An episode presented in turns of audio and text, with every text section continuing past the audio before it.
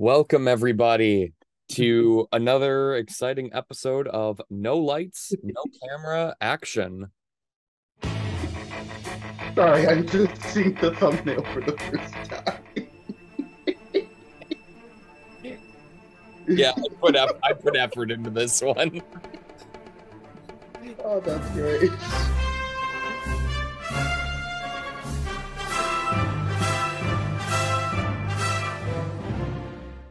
All right.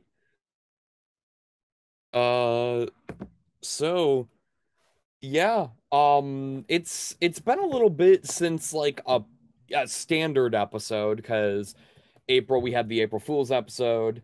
May we had the um the miserable movie Oscars. Um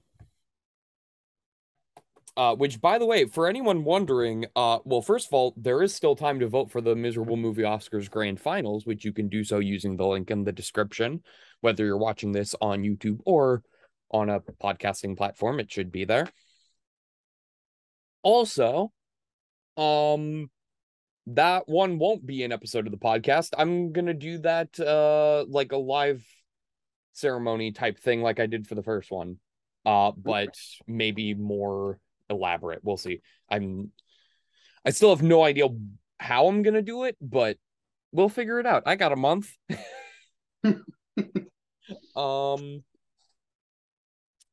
but anyways, yeah. Um I I'm Noah Nelson. I'm joined as always by Jacob Nelson. Hello, everyone. And uh yeah, pretty uh this will be a pretty casual episode, I think, although we've got two uh movies to talk about uh instead of just uh one at the end.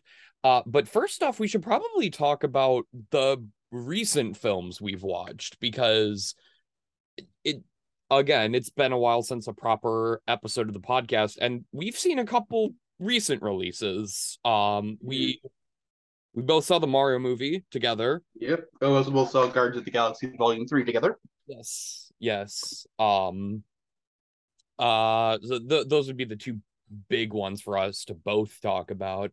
Uh we don't have to get into I mean they've been out for a while, so like I'm not worried about spoiling people, but like yeah, well, we don't necessarily need to get too in depth with the convo for those.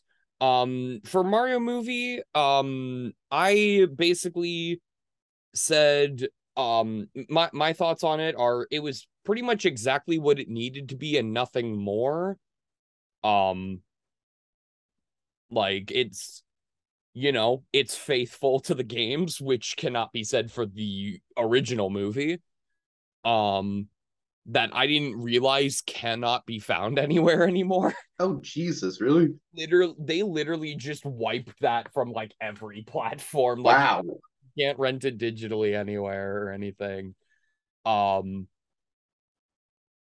uh because um in the wolf tracers dinosaur island um miserable movie monday viewing uh stan quoted that that original movie and i wanted uh, uh to put in the clip from the movie and the highest quality version online i could find was someone filming their tv Oh, uh was- yeah um thankfully i own it on dvd so i can watch it at any point but hi hi Skinamarink is the worst movie to ever exist. That's my sister, everyone. Traumatized me from the inside out. We'll we'll that get means it worked. It succeeded in what it was doing, therefore it can't be the worst. Because the worst would have failed in what it was trying to do. It just gave me. I I cried. Like I don't cry. She- by jump scares. by by the way, she's also like she's outside. I am in my room. She's looking through the window right now. Anyways, fuck Skinamarink. fuck whoever made it, and fuck those little kids. Well, you know my sister's thoughts. Oh, Well, oh, that was such a congratulations to Noah's sister for taking the funniest interruption award. Oh, oh, that's even better than the ran that than the people who in my dorm building who just came into the episode that one time. Yeah. Oh, man. That's one of my new favorite podcast moments. that, that was great. Um Oh, but what? Oh yeah, the Mario movie. The Mario movie, yeah.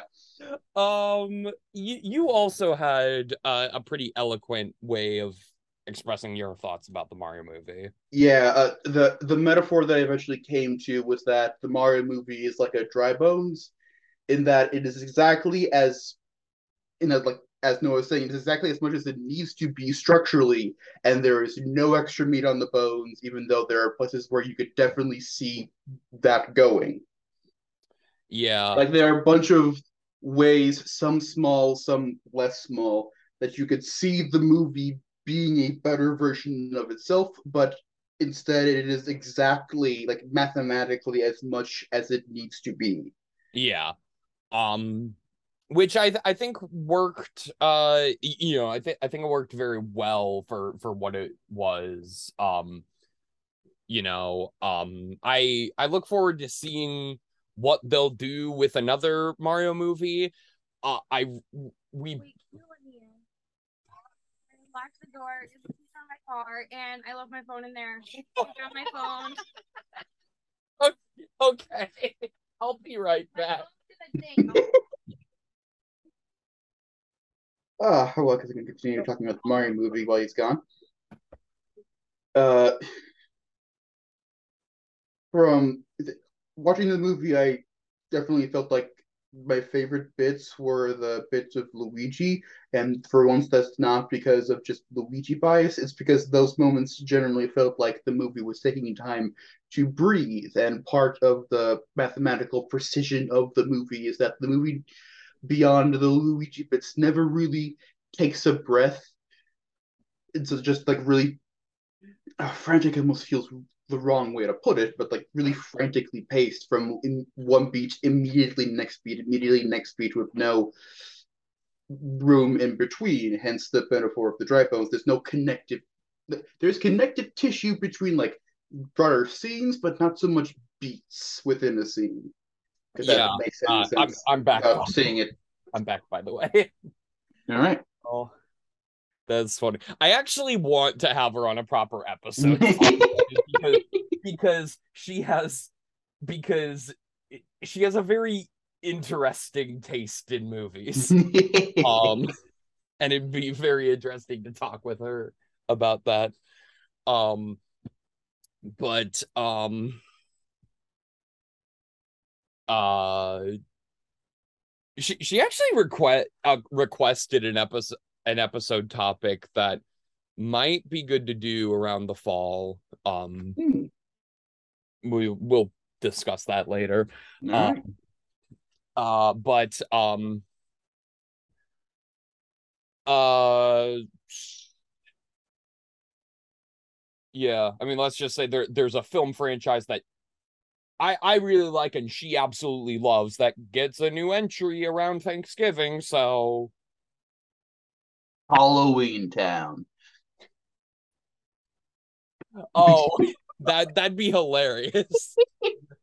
no, um, uh, but anyway, um, yeah, uh, yeah, we we, um, I I think we're both in agreement that we look forward to seeing what they'll do with a a, a eventual sequel to the Mario movie. And do not look forward at all to a hypothetical Zelda movie that Illumination might make. Yeah, we're we're both very cautious about that, as most of the internet is with Yeah, that because uh, it's it's not impossible for them to do it well, but it would be so far beyond like the normal products that Illumination puts out that it feels weird to expect anything positive from that. Yes, they would. They in order to make it work, they would need to go way out of their comfort zone. Yeah. Um, For, like so the first hurdle tonally, because like the tone that Illu- that generally carries through Illumination's movies, I do not think would work for a Zelda movie because Zelda movies take themselves not Zelda, Zelda games take themselves more seriously, I guess. Than Yeah. I, I saw some people suggest suggesting that if they're gonna go with a Zelda movie, they should do like Wind Waker or something. Yeah, I think Wind Waker would definitely work best in terms of the kind of artistic style that they're used to, because it's the closest match, because the least amount of friction in that regard. But that also like would it make sense to like be a first Zelda movie? That's a different question entirely, and I don't I don't know. Yeah, so something tells me that if it like Especially because they haven't done much in the tune style in a in ages. yeah, and and also like Like the last thing I think they did with the tune style was DLC and Hyrule Warriors. yeah. Well, was that before or after Ultimate? That must have been before Ultimate. True, good point. That was before Ultimate. Um So which technically, Toon Link in Ultimate is the last thing. yeah. Um but um what was I gonna say? I I feel like the what would happen story wise is it would probably have some elements from like various Zelda games, but I would would not be an adaptation of a specific one. Well, I would guess if anything, it would hew closer to a story along the lines of the original. Just real basic. Hey, Ganon's take. I I mean, like basically Yeah, yeah, the Mario movie, but Zelda. yeah. like Ganon's taking over, and we need to stop him. Yeah, like they go to a, they go to like one dungeon or something. Link gets the Master Sword somewhere along the lines, Mm-hmm. and then they fight Ganon, who would probably be in pig form based on as opposed to Ganondorf form based on once again Illumination's typical style. Yeah. Um. Yeah, I know this isn't gonna happen, but now I want if they do go through with this, uh, I just want Jack Black to be Ganon because Oh, you know you know he could do that. You know he. Could. Uh, it would not work nearly as perfectly as Bowser, but I would definitely be I would still be down that. for it. Um, but no, they they all oh also a common complaint I'm seeing online that pisses that that like irks me. Um so many people are saying if Link says a fucking word in this movie, I'm out.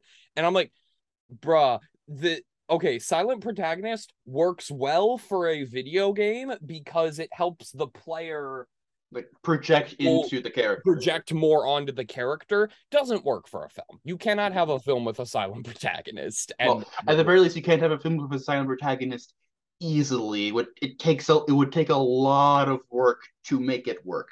yeah, Because and there's a lot of stuff that you need to design around that, and I don't think Illumination is the kind of studio to put that level of effort into it. yeah, and case in point as to uh silent protagonist not working, Willy's Wonderland. Nicolas Cage chose to not say a word, and as a result, it's one of the most boring Nicolas Cage movies. yeah. Um, but yeah.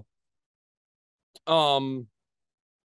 Anyway, uh, that's the uh. So yeah, Mario movie, decent. Uh, you know, Zelda movie, please no Illumination. yeah. If any, if anything, if you're so buddy buddy with Universal, give DreamWorks the the uh, Zelda movie. That that would be fine. Yeah.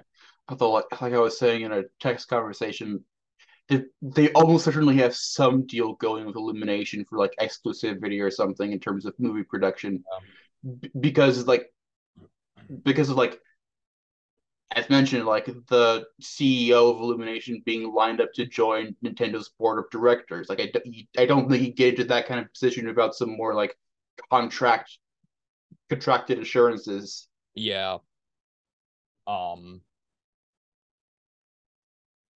uh but uh anyway. Um Yeah. uh Then Guardians. Wait, I just thought of a wild Ooh, idea yes. for for uh Ze- for Nintendo collaborating with Universe. This would never happen. This is a this is a wild idea, but like hear me out. Uh three different subsidiaries of Universal make three different Zelda movies. Illumination tackles Wind Waker. DreamWorks tackles what's the first one in the Link dies timeline? Uh, I, Is it Link to the past? No. oh, Is it God, I don't know. I just I remember that that's the timeline where the original two Zelda games exist, but I can't yes. remember which And I know Link to the starts it. Past and Link Between Worlds are in there as well. Uh, but I don't know how early they are. Um, let me check it. They also have like Awakening basically the have Oracle games in that case, because like those are like those are meant to be the same link as Link to the Past, I believe. Okay, yeah, yeah. So so um so Illumination tackle Wind Waker, DreamWorks tackle Link to the Past, Blumhouse tackle Majora's Mask. it would never happen like that, Oh God, I actually want to see but that'd be a cool, but that'd Majora's be an interesting experiment. Yeah, Um watching Major Studios Fisher of the Reels this shit. Yeah. I mean, it, it's it's literally like they're each tackling a different portion of the Zelda Yeah. timeline. It, it it wouldn't be any more fucked than the Zelda timeline already is. Yeah, um, officially codifying a timeline was a mistake. yeah. Um, I, bruh, me, um, me trying to fit all the dubs into a timeline. we haven't we haven't done branching timelines yet, so there's. I that. am shocked by that. I have to be honest. I mean, there there are some technicalities because the the Fant dub is like a fictional movie within the universe. So it's like it, it's basically like an alternate retelling of events. Um from Doom's perspective. Um there's some dubs that take place in separate universes there's one dub that was a dream. Um uh if, if i like you you could change very little about the clue movie and fit that into the dubbers timeline and then that and then we'd have branching timelines i guess um anyway um yeah, guardians 3 uh, Guardians Three. I I think I I I mean a lot of people are saying this is the best MCU movie since Endgame. I would argue it is the best Disney produced MCU movie since Black Panther. Okay. Yeah, I easily agree with you there. This I I I have great. to specify I have to specify Disney produced because Spider-Man No Way Home is still like my favorite film of all time. That's fair. Um but yeah, this one is like I I'll have to watch it again to determine whether or not I like it more than the original Guardians. it's really close for me. It it could go either way. They're both 10 out of 10. like- It's well constructed. It's sincere. It's emotional. Emotional without being cheap. It's just a really Yeah. well made superhero movie. it's it's everything that people complain about the modern MCU not being. Yeah. Um and for and in a lot of cases they are right. You know. Yeah. there's some unjustified criticism of modern MCU stuff, but um it all in all it such a great conclusion to that trilogy. Um I I think it's I think it solidifies the Guardians trilogy as the best trilogy in the MCU. Oh, easily. yeah. I know I know a lot of people say like the Captain America trilogy. Um I Okay. As, as someone who quite likes the Captain America movies, I think Guardians is definitely a better trilogy overall. Yeah. Um yeah, and I'm very excited to see what James Gunn does over at DC. Yeah. Especially with Um, the Superman script. I've really I I I've really got my fingers crossed for David Corenswet as Superman. I I really hope that that uh he gets it uh cuz he is heavily rumored to be one of the top contenders. Um, Yeah. So then, other than the movies for today, and then Wolf Trace's Dinosaur Island, which we kind of talked over, mostly that's the last of the movies that I've seen recently. yeah. Well, you saw the D and D movie. Since Oh the- shit! Right? Yeah, that was Yeah. in this. I, I, I'm- keep I'm- forgetting I'm- how long our portions between podcasts are. But yeah, Yeah. D and D like also a really great movie. Yeah, so I've heard. I'll probably watch it at some point. Uh, Yeah, it's like like yeah. it strikes now it's on it strikes a very good balance between being like funny and like sincere as well. Mhm. I think Guardians I think does it better overall, but but Honor Among Thieves is still like a really well executed, mo- not even just modern blockbuster, but film Yeah, as a whole, and it works really well with the D and D stuff within it. yeah, yeah. I mean, Guardian Guardians three, like it, it's going to be tough for anything to be Guardians Yeah. 3 for my film of the year. Uh, although Barbie has a solid shot. Not gonna lie. Yeah. I'm very Remind me- that Barbie. Remind me what day that's coming out. the same day as Oppenheimer. Okay, but what day? It's like Uh, late July. Uh, okay. Mid to late July. I'll, It, I'll it always like that movie feels like it's going to come out like next week, and it has felt that way for the past two months. I know. I can I, I'm like I July 21st is when Barbie. Same goes with Oppenheimer, which is the one of the two that I'm probably more likely to see. I mean, I'm gonna see both of them. I'm I'm looking forward to both of them. I'm gonna see Barbie first, but My current, I can't remember whether or not today is meant to be a weekday or a weekend, but if it's a weekday, I'm probably going to go see Oppenheimer after work. yeah. Um.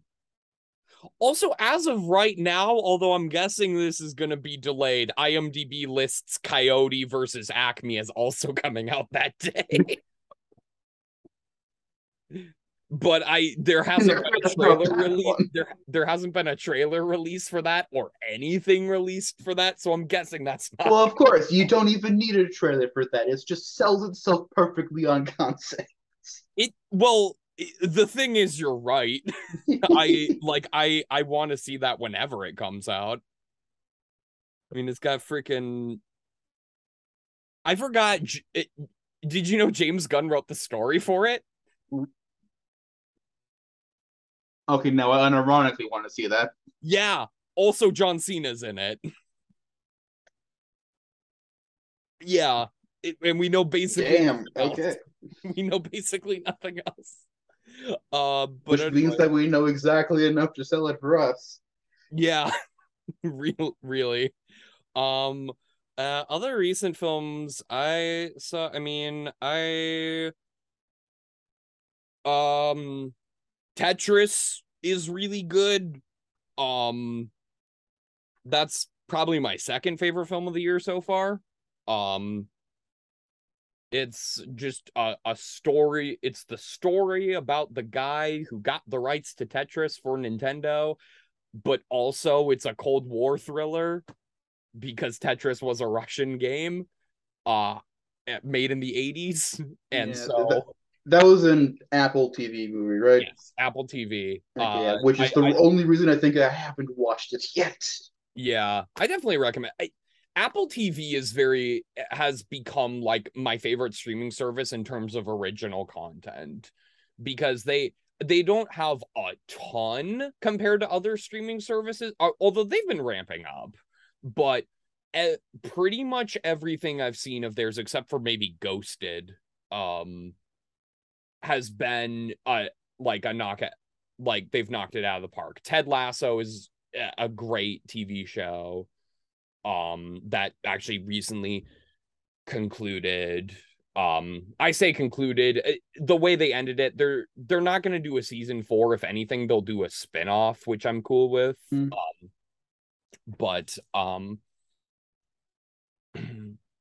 yeah they eh, or I should say they shouldn't do a season 4 because Yeah. it, the, the finale of season 3 perfectly wraps up pretty much every character we cared about. Um um but yeah um yeah tetris is really good.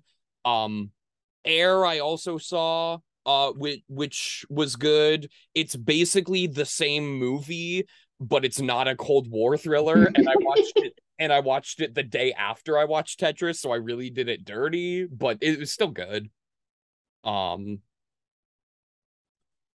uh oh Renfield I saw. Ren Renfield's fun. Hmm. Um not not phenomenal, but like Fun. it's it's fun. Nicolas Cage is obviously hamming it up as Dracula. And and the crazy thing is, um Ben Schwartz tries to like outchew the scenery, which is I wasn't expecting because I didn't I'm not even sure I knew Ben Schwartz was gonna be in the movie.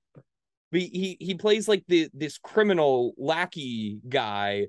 Um it, like his, his mom like runs this this criminal organization um and the the the it's weird. The criminal like like the the like crime family subplot is like the least interesting part of the movie but his but his performance is he he is going so over the top and i love it because i haven't seen that from him. Um i I need to watch Parks and Rec at some point. There's so many people I love in Parks and Rec. um but yeah, Renfield is really good. Yeah. Um I remember back in the day when I worked at the water park, uh, we would occasionally just have Parks and Rec just playing on one of the computer monitors in the in the break room yeah. because of the joke of we worked for the city's Parks and Recreation Board. Oh yeah, of course. Um I quite enjoyed what I saw of it. yeah, yeah. There there's just so many people. I mean, I really like Chris Pratt. I really like Nick Offerman. I like Ben Schwartz. I like Aubrey Plaza. Um so yeah, I'll get to that at some point. Uh Little Mermaid remake, that was pretty good. I have some nitpicky stuff. Um Scuttlebutt sucks. Disney stop casting Awkwafina as annoying sidekick characters. This is the third time you've done it. Um I know you liked Shang-Chi, but I'm including Shang-Chi in that list. I mean, that is the archetype that that, that she has for that character. but Yeah, I yeah. I hate her character in Shang-Chi. Let her do other things. Little Mermaid and then Raya and the Last Dragon uh did it as well. Um which I I also did not care for Raya and the Last Dragon at all. um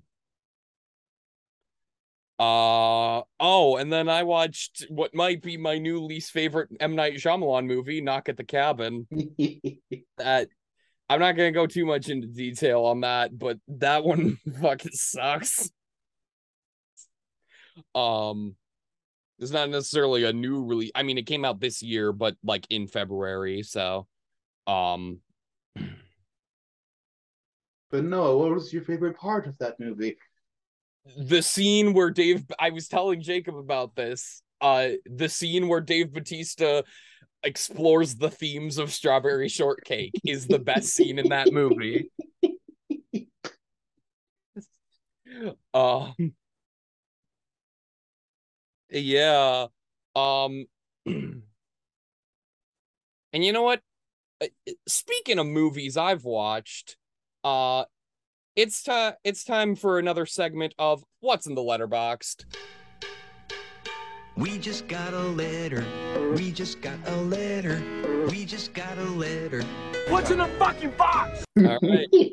this, this is the this is the segment of the podcast where I go through my Letterboxd uh and pick a random uh 10 words or less film review and uh Jacob has uh the it, J- Jacob has to try to guess the film and because it was really hard last time I'm going to add a thing to this cuz Mm. La- last time we did it, uh, you get a guess. I, I just give you the review. I give you a, a guess, and if you get it wrong, I give. Did did I give the? I think I gave did I give the stars I gave it first? Uh, the rating I gave it first? I think you gave it the. I think you may have given it the year for. I can't remember. It's been too long. Okay. I I think I think it was the year. Um I I give you the year it came out and then if you guess it wrong after that, I give you the the uh ranking I the the rating I gave it. Um out of out of 5 or 10 or whatever. Um uh this time around I'm also going to give you uh 3 yes or no questions and these can be whatever questions you want as long as they are yes or no questions uh so you can ask about genre um uh genre I, cast members yeah sure yeah um cast members uh length not length I guess technically length, what you had for breakfast yeah, over, this morning, anything that's a yes or no question. Yeah, over over under. You, I I could do like oh like oh is it over two hours like that something like that. Yeah, um, and you you can ask those at any point, so you can get them all out of the way right away, or you can save them. Up to you. Uh, but first pick a month. February. February. Okay. Um. Ooh,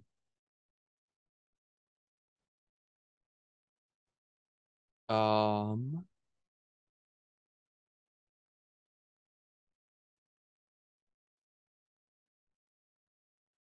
Uh, okay. What? Okay, I can do 22 or 2022 or 2023. Let's go 2022. Okay. So this is a film I watched and logged on Letterboxd in February of 2022. Let me go there and find something. Um Yeah, man, I did not have a lot for 2023. I'm glad you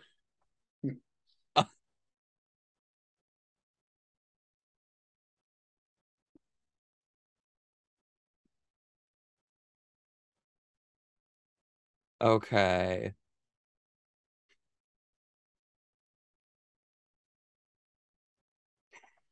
Oh, I got some I got some real funny ones for this month.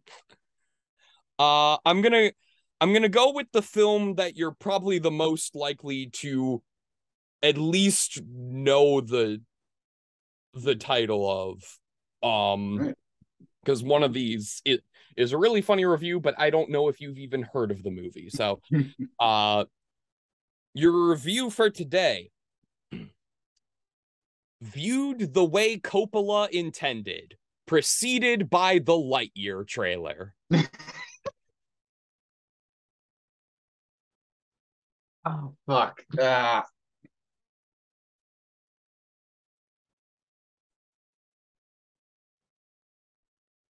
Okay, so it sounds like it's a Coppola movie. Mm-hmm. Uh, and now to not a place Coppola movies. Oh God. Uh,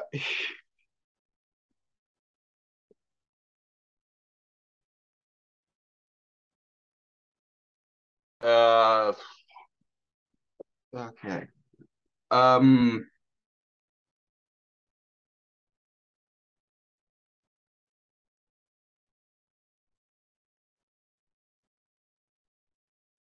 Ah, shit. Uh.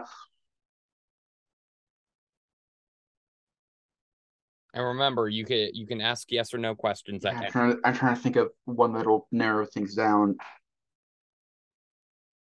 enough. Um,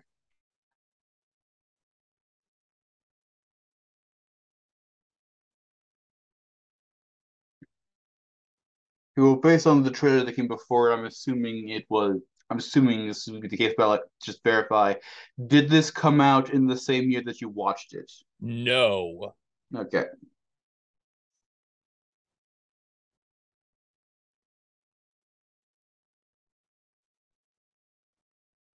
Okay. Uh,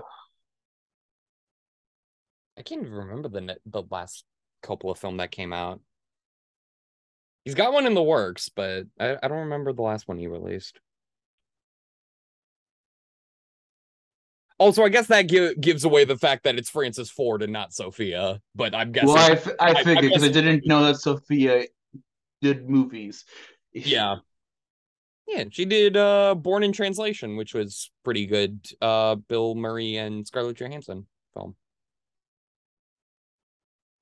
All right. Uh, It was. unfortunately, that not make me spontaneously remember Francis Ford Coppola's catalog. Ah.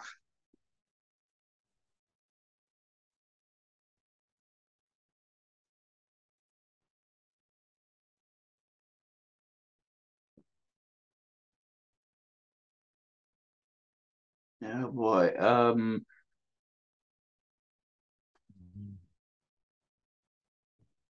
You can you can also just make a guess, and I'll give it if you're wrong. I'll give you the. Yeah, I think yeah, year. Uh.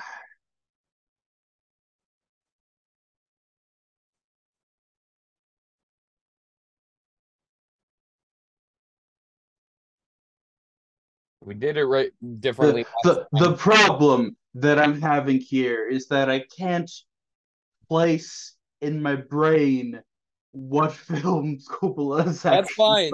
That's made. fine. Just just make a guess, and if you're wrong, you'll get the the year to narrow it down. Fine, let's just get the year. Eraserhead. It is not Eraserhead. That is a David Lynch film. Yeah, Uh, I, I, I knew that wasn't Coppola. I just could. Yeah. Uh, the year this came out, 1972. Okay, so yeah, older one. Yep. Yep. If you do the math, fifth it was I saw this 50 years after it came out. If that helps.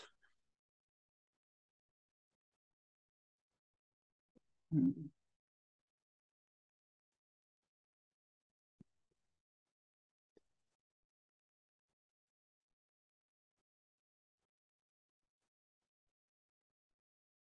Okay. Let's just get the the genre out of the way. Casablanca.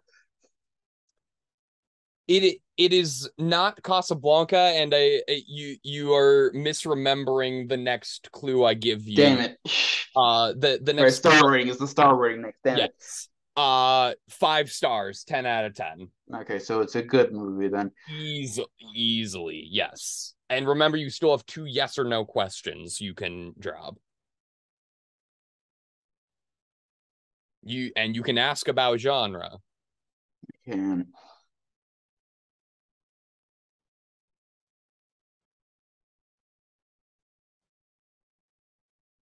As long as of it's in a likely yes or no ones. Um,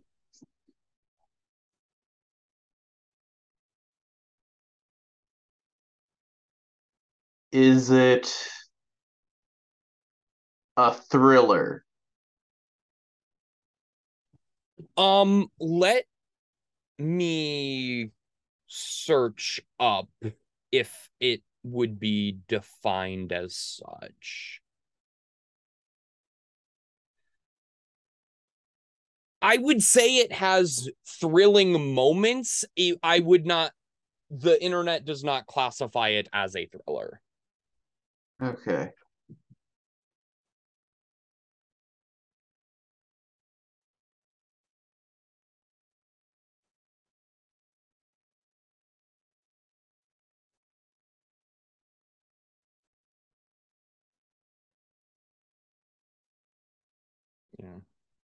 Fact, it's definitely like a slower burn type. thing. Is it uh is it primarily a drama? Yes. Okay.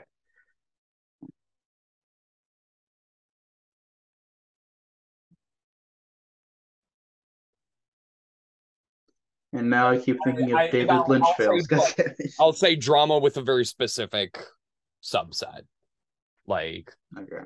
A very very specific subgenre.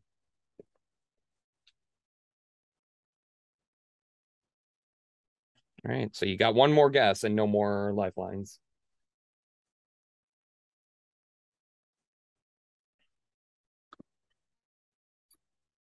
Or questions or anything.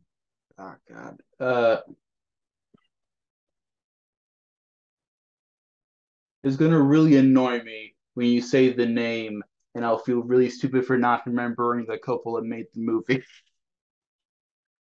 Yeah, probably. Ah, probably.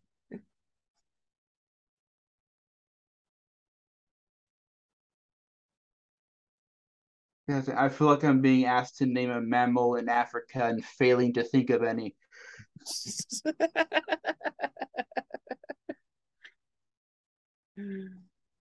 Uh, Like, uh, crocodiles, uh, pandas. no, I'm sorry, crocodiles, pandas is not. I'm kidding.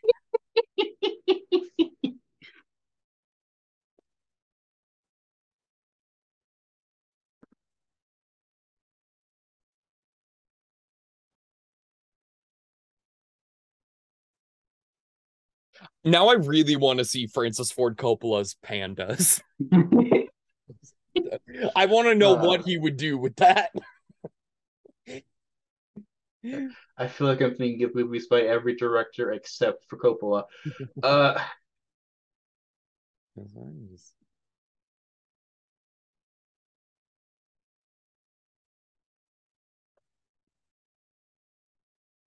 I I will say you um when when I said five out of five, ten or, or or five stars, ten out of ten, you said okay, so it's a good movie. I I you know, I, just- I immediately thought, wait a second, it might not be that. no, I I wouldn't just think of it as a good movie. Like that that's that's doing a disservice. Oh, it's just going to feel extra stupid in a minute here. Like call calling this movie good is an understatement.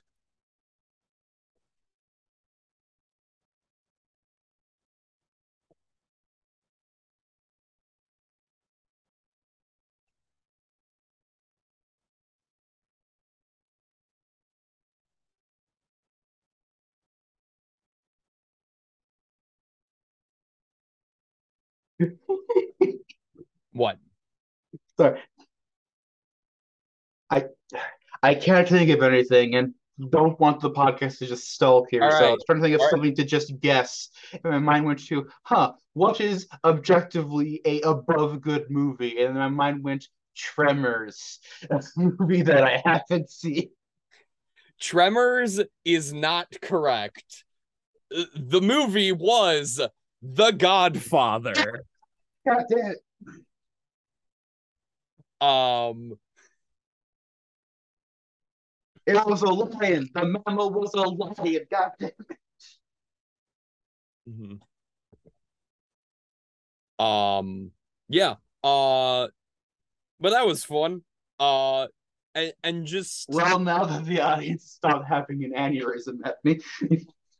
Uh, and, and I, I just want to throw this in as an honorable mention because I'm not sure if you've even heard of this movie. One of the other film reviews I had that month was uh misleading title did not feature Kanye West. Uh, and I want to point out I wrote that before he came out as anti-Semitic. uh, and that was for the worst person in the world. uh which, which is a, a a I believe a French film. Uh, Okay, I know I've heard of that movie. I'm pretty sure it's from you telling me about that Letterboxd review at some point. maybe. um. Yeah. Um. That's like my third. Well, my second of three, uh, movie reviews. Uh, talking shit about uh Kanye West.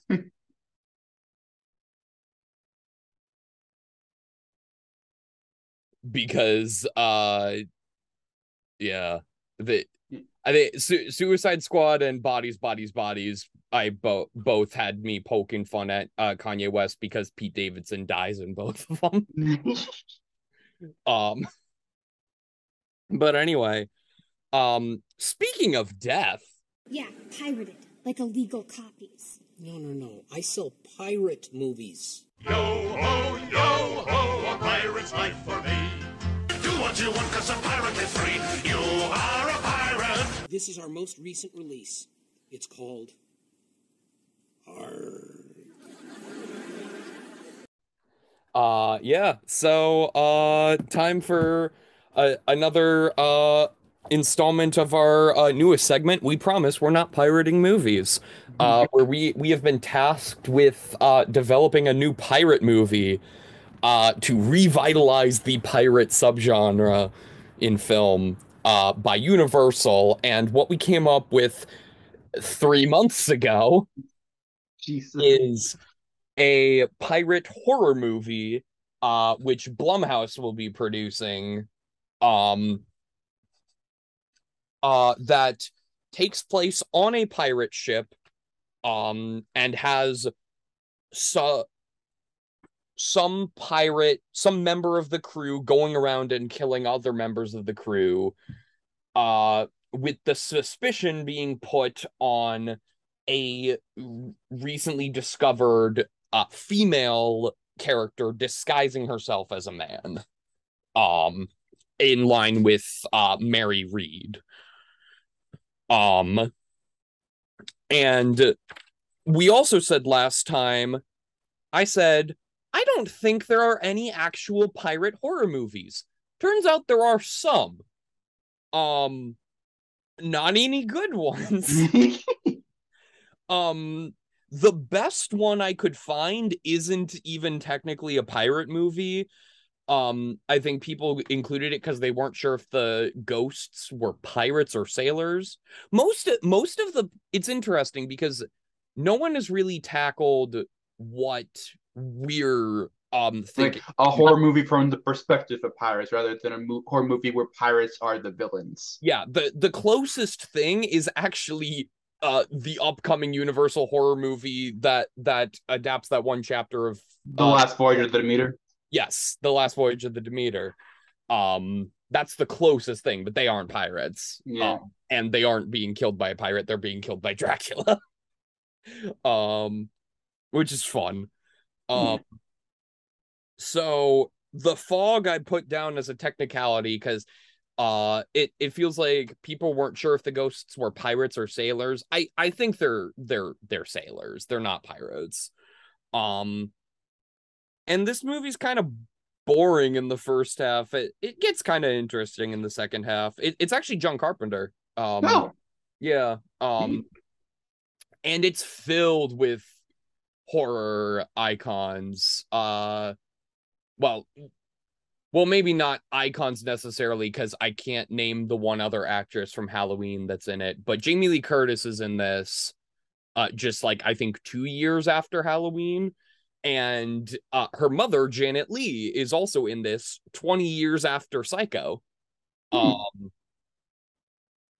so and then another actress uh, who played one uh like Laurie's friend in Halloween is in this. Um there's probably some others that I just don't immediately recognize, but um and then I found two other pirate proper pirate horror movies that are real low budget and real bad. uh both of which focus on a group of people being killed by a pirate ghost. Um there's Jolly Roger Massacre at Cutter's Cove, um, which has a hilarious opening scene. I think I forget. Did I comment on it on on my Letterboxd review of it? Let me check. Um, because that was one that I was like, that this is hilarious. I'm I'm in for this, and then it was not. Oh no, I didn't comment on the opening scene. My Letterboxd review for Jolly Roger Massacre at Cutter's Cove is this dude used his girlfriend's bra to pick a lock, which actually happens in the movie. um Oh Jesus! Also, that movie. I feel like either of those two titles could have worked as a solo title. Putting them together feels worse. Yeah, yeah, absolutely. Um, because I think I I think the the pirate ghost that is killing them is actually Jolly Roger. Um, like the Jolly Roger. Um, oh, and then the other one. I wasn't aware that there was a the Jolly Roger. That's that's I I assume that's how the ship got its name. Well, Um, in folklore or pirate lore or whatever. Um, wasn't it the flag though? That's the Jolly Roger though. I don't know. I don't know that much about pirate lore, to be honest.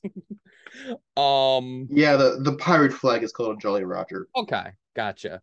Uh, well, I think that then the the flag is named after the guy. I think I'm not sure. Um, and and then the other one I watched was Curse of Pirate Death, which is one of the most atrocious films I've seen in a while. Um, it there's one enjoyable character in it. His name is Jack. He's just a, a shit the entire time, but he's fun. And he gets the most nothing death, and it made me upset because he was the best character. Um, Okay, it looks like the term Jolly Roger comes either comes from uh a fr a mispronunciation for the French term for terrible red flag, or uh or from a nickname for the devil, yeah. which is Roger, which feels weird. Well, yeah. Also, also, I I know why I was thinking it was the ship because it's the name of Captain Hook's ship in Peter Pan. Ah, that's why. Okay. Yeah. Uh, Just be warned of the terror that looks in the night, that lurks in the night. Roger. I think I think it's the jolly part, which ironically adds the the like sinisterness to Yeah. it. Yeah. Um, I don't know. Maybe Roger was a real sinister sounding name in the 18th century. It isn't today. yeah, maybe. Because the Um, most that I can think of is Mr. Rogers. Yeah, which is the opposite. Um, but um, anyway, um, yeah. Also, also one thing I wanna I wanna comment on uh, regarding the movie Curse of Pirate Death. Uh, two well, two things actually. One, it's, and I wasn't expecting this when I went into it, and once it happened, I was like, well, fuck, I guess this is what I'm watching now. Um, it's kind of a softcore porn. Oh. Yeah, and most of those scenes don't relate in any way to the pirate thing. Um, is weird. Um, Huh. but also I want to point out uh, one of the actors in this is Drew Roy, and I really wasn't expecting to recognize any of the actors from this, but Drew Roy was actually in an episode of iCarly. The, speci- the episode was iDate a Bad Boy. He was the one who did you watch iCarly? I forget. I I did, but it's been a while, so I don't remember. He he's the one that he he's like the bad boy that Carly was really into. They started dating, and then she found out he collected Pee Wee babies, which was like their off-brand Beanie Baby equivalent. I I remember this in vague terms. I don't remember specific like images from it, yes, uh, but, but I definitely remember that happening. so that actor is in Curse of Pirate Death, and this came Curse of Pirate Death came out way before. This, is actually, I believe, Drew Roy's first acting credit, and so with those two facts combined, my the the weird fetish stuff and the Drew Roy, um, the my my Letterboxd review for this film was this must be how Dan Schneider discovered Drew Roy. oh God. Yeah. Um anyway, let's move past that. I just Yeah. figured I'd throw that joke out there. Um but anyway, so now we need to start uh, developing I think what we need to do first off is develop start developing the characters for our um well well first of all develop the a the female lead and b the villain a little bit Mhm. um uh because we we Which also about means we need to decide on who or what the villain is. yes um and i th- i think we we we discussed that at least for this first film maybe if this gets a sequel we'll see but at least for this first film we we want to stay fairly grounded and not deal with uh, supernatural stuff Yeah. um the the ship won't get eaten by a kraken at any point, but there may be like paranoia related to the kraken amongst the crew, yeah that something kind of thing. something like that. Um, um,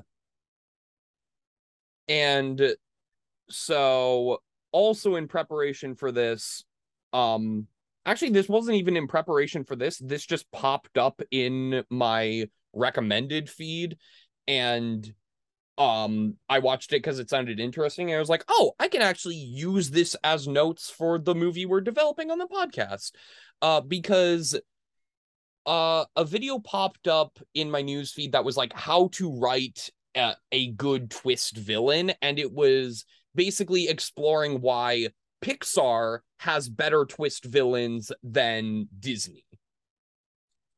Um and there's uh essentially seven step there there's like seven criteria for a a good twist villain and the the guy in the video argues that a good twist villain should have at least five of these seven criteria met. Um, the criteria being solid motivation, not evil for the sake of being evil, which uh, kind of goes in hand in hand with the first one, but still. Um, cool reveal, or at least not an awful reveal. Um, doesn't monologue their plan. Uh, not the only villain in the movie. Uh, which I have ideas for that. Um, subtlety. Uh, and in parentheses it says surprising but inevitable. So like you're you're surprised by the reveal, but like when you look back on the film, you can see the clues leading to the reveal Mhm. of that person being the villain. So the opposite of Hans from Frozen. Um and then the last one is give them time to be a villain. So like their reveal can't be like at the very end or just before the first like like give them time to like have been revealed as a villain and do evil things after they've been revealed. Mhm. Um, so yeah, we can keep that stuff in mind for developing our villain. Um, uh, but first, as far as who I'm assuming is our protagonist, red herring and final girl, uh, the the female lead. Um, one question I wanted to bring up, uh, as far as like character motivation. Um, why has she chosen to disguise herself as a man and join this pirate crew? Is it just because she wants to be a pirate, or is there some other motive at hand? Um, Well, when when looking at that, we can, since we're doing a slightly more grounded thing, we can look at the motivations for one for why one would become a pirate in the first place, and a lot of that is like money, because relative to like relative to like being like a naval officer in like the French Navy or whatever, there was a much higher potential for returns mhm. because the money got split more evenly amongst pirate crews than amongst naval crews, where the captain would, would get by far the most and the crew would get pittances by comparison. Whereas in the pirate crews, since it was more eclectic of a gathering, people got more even spreads and things are a bit more democratic Mhm. by nature of if one person tried to take complete control, they're all criminals and murderers. They could just stab the guy. Yeah. Um, and with with that in mind, something to keep in mind as far as the protagonist's motivation is with her being the final girl, we will want her to be more sympathetic than the other pirates in the crew.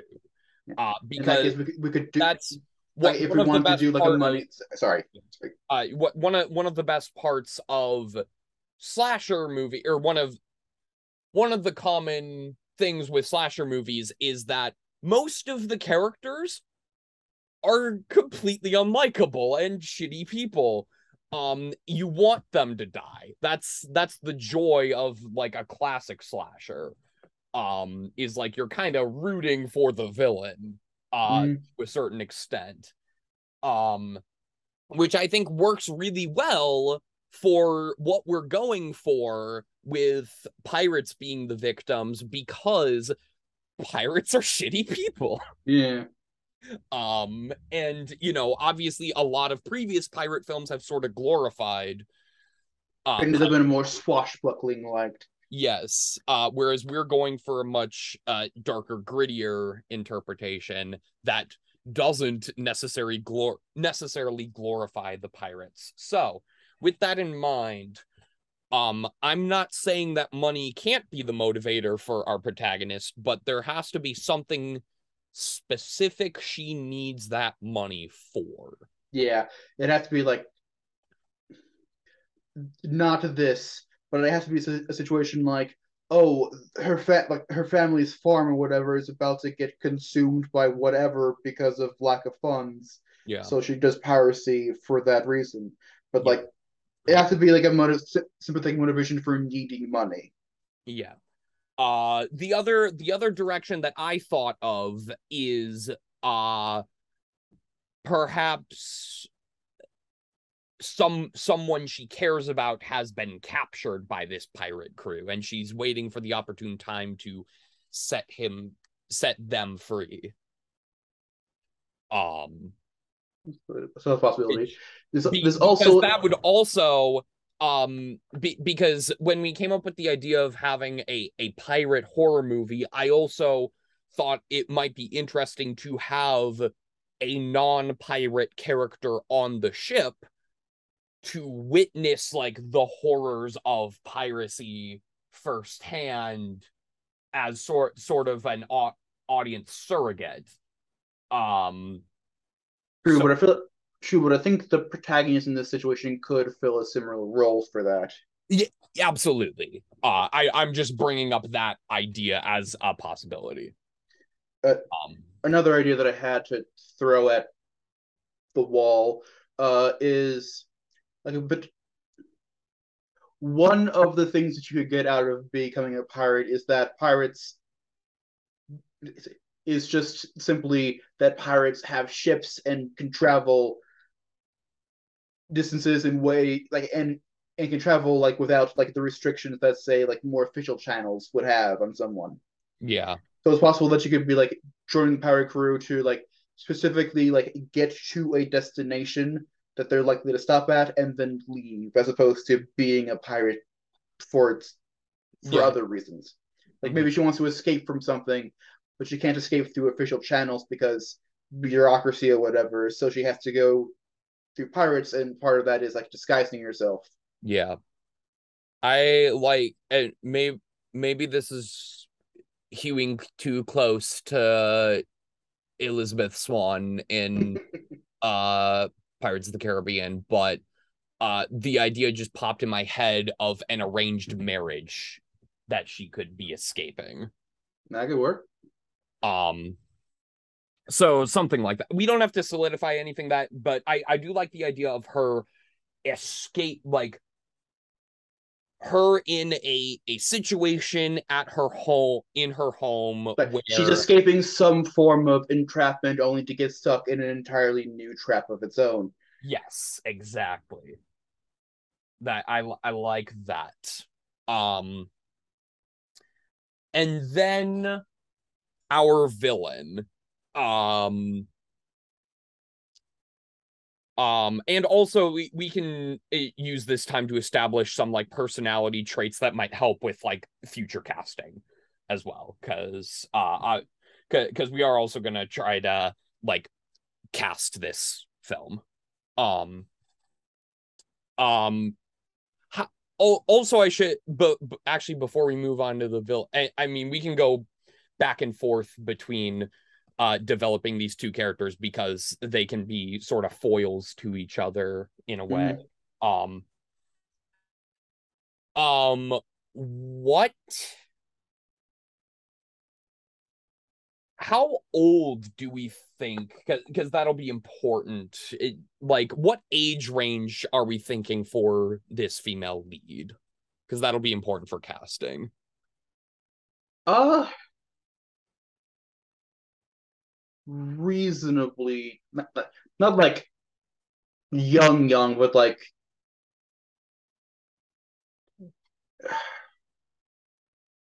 like 20s to 30s, I think would be the Okay. range. yeah yeah all right so i i will get that down um so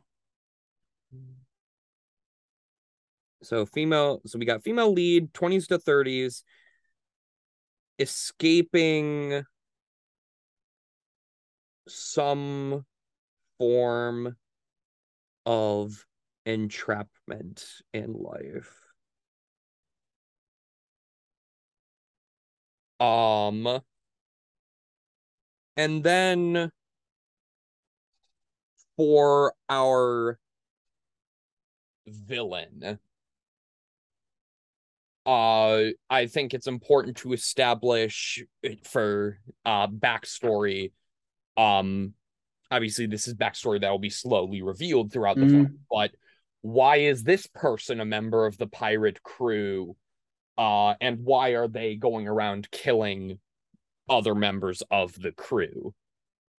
Um and as for like some sort of motivation. I and uh we we don't have to go with this but i i do like the idea of something along the lines of years ago pirates it doesn't even have to be the same pirates. It could be like just this is the crew he happened to join whatever happened to him hap- happened with a different crew uh but he's just sworn to take revenge against all pirates as a result Like a Punisher situation but with more Yeah. subtlety.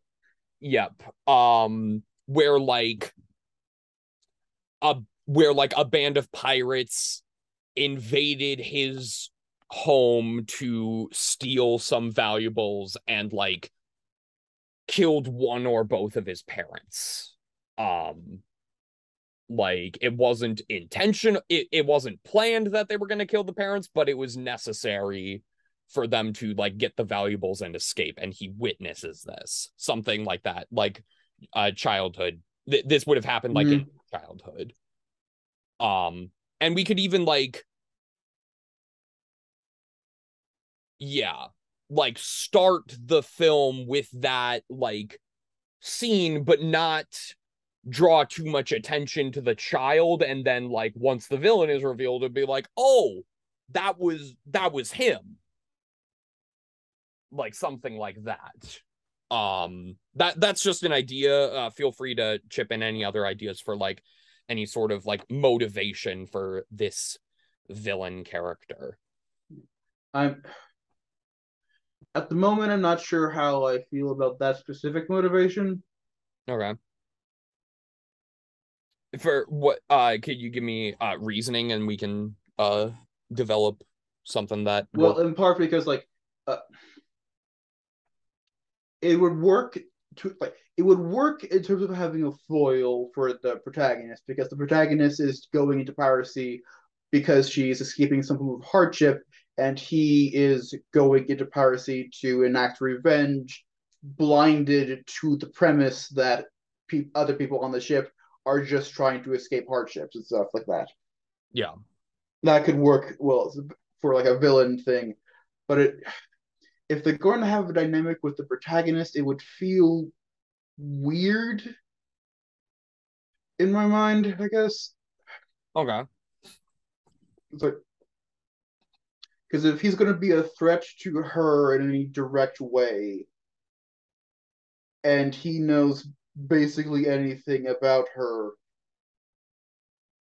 it feels like it's stepping into evil for the sake of being evil territory for him and her to be in direct conflict that he instigates. That that Because- that is a good point. Yes, that that that is a good point. Um. Um. Yeah. because like well like the disguise and whatnot is a part of her escape attempt the reasoning of she's just trying to get from one place to another place and the pirate ship was the best way to do it for her doesn't need to be a secret on its own Yeah. so Mm-hmm. it feels like the kind of thing that he would learn at some point through just interacting with her And and so as a result, he wouldn't have any motivation to target her. yeah Yeah. I I yeah, I I under yep, that makes a lot of sense. Uh so I'm trying to think of some way to make it work where he would still like obviously be targeting uh, obviously like have some reason to target everyone on the ship Mhm. But have it feel and have it feel more natural for him to like target her as opposed to it just being like oh well i obviously can't leave you alive because you've witnessed me killing all these uh, people. Um um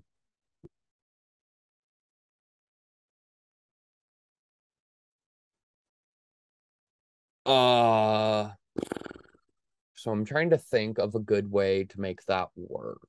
Feel free to chip in any yeah i'm trying to think as well. ideas.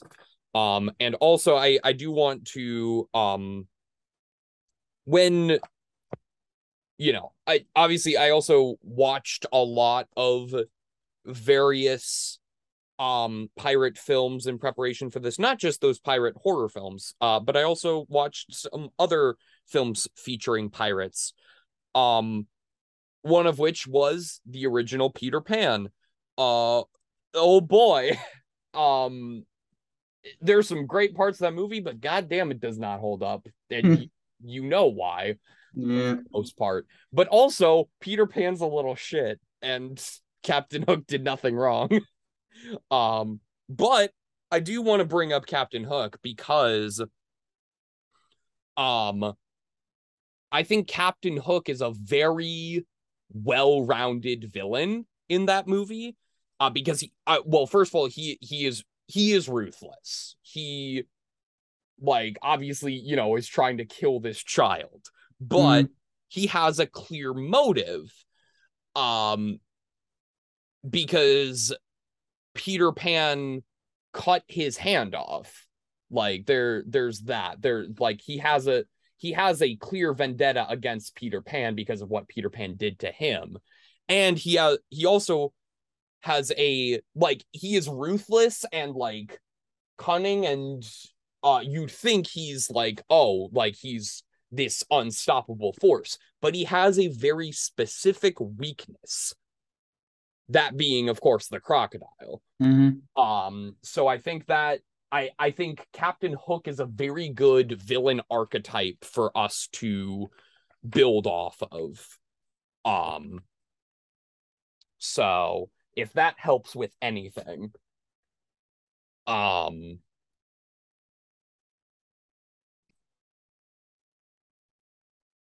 um i wonder what ooh I wonder if there could also be some sort of like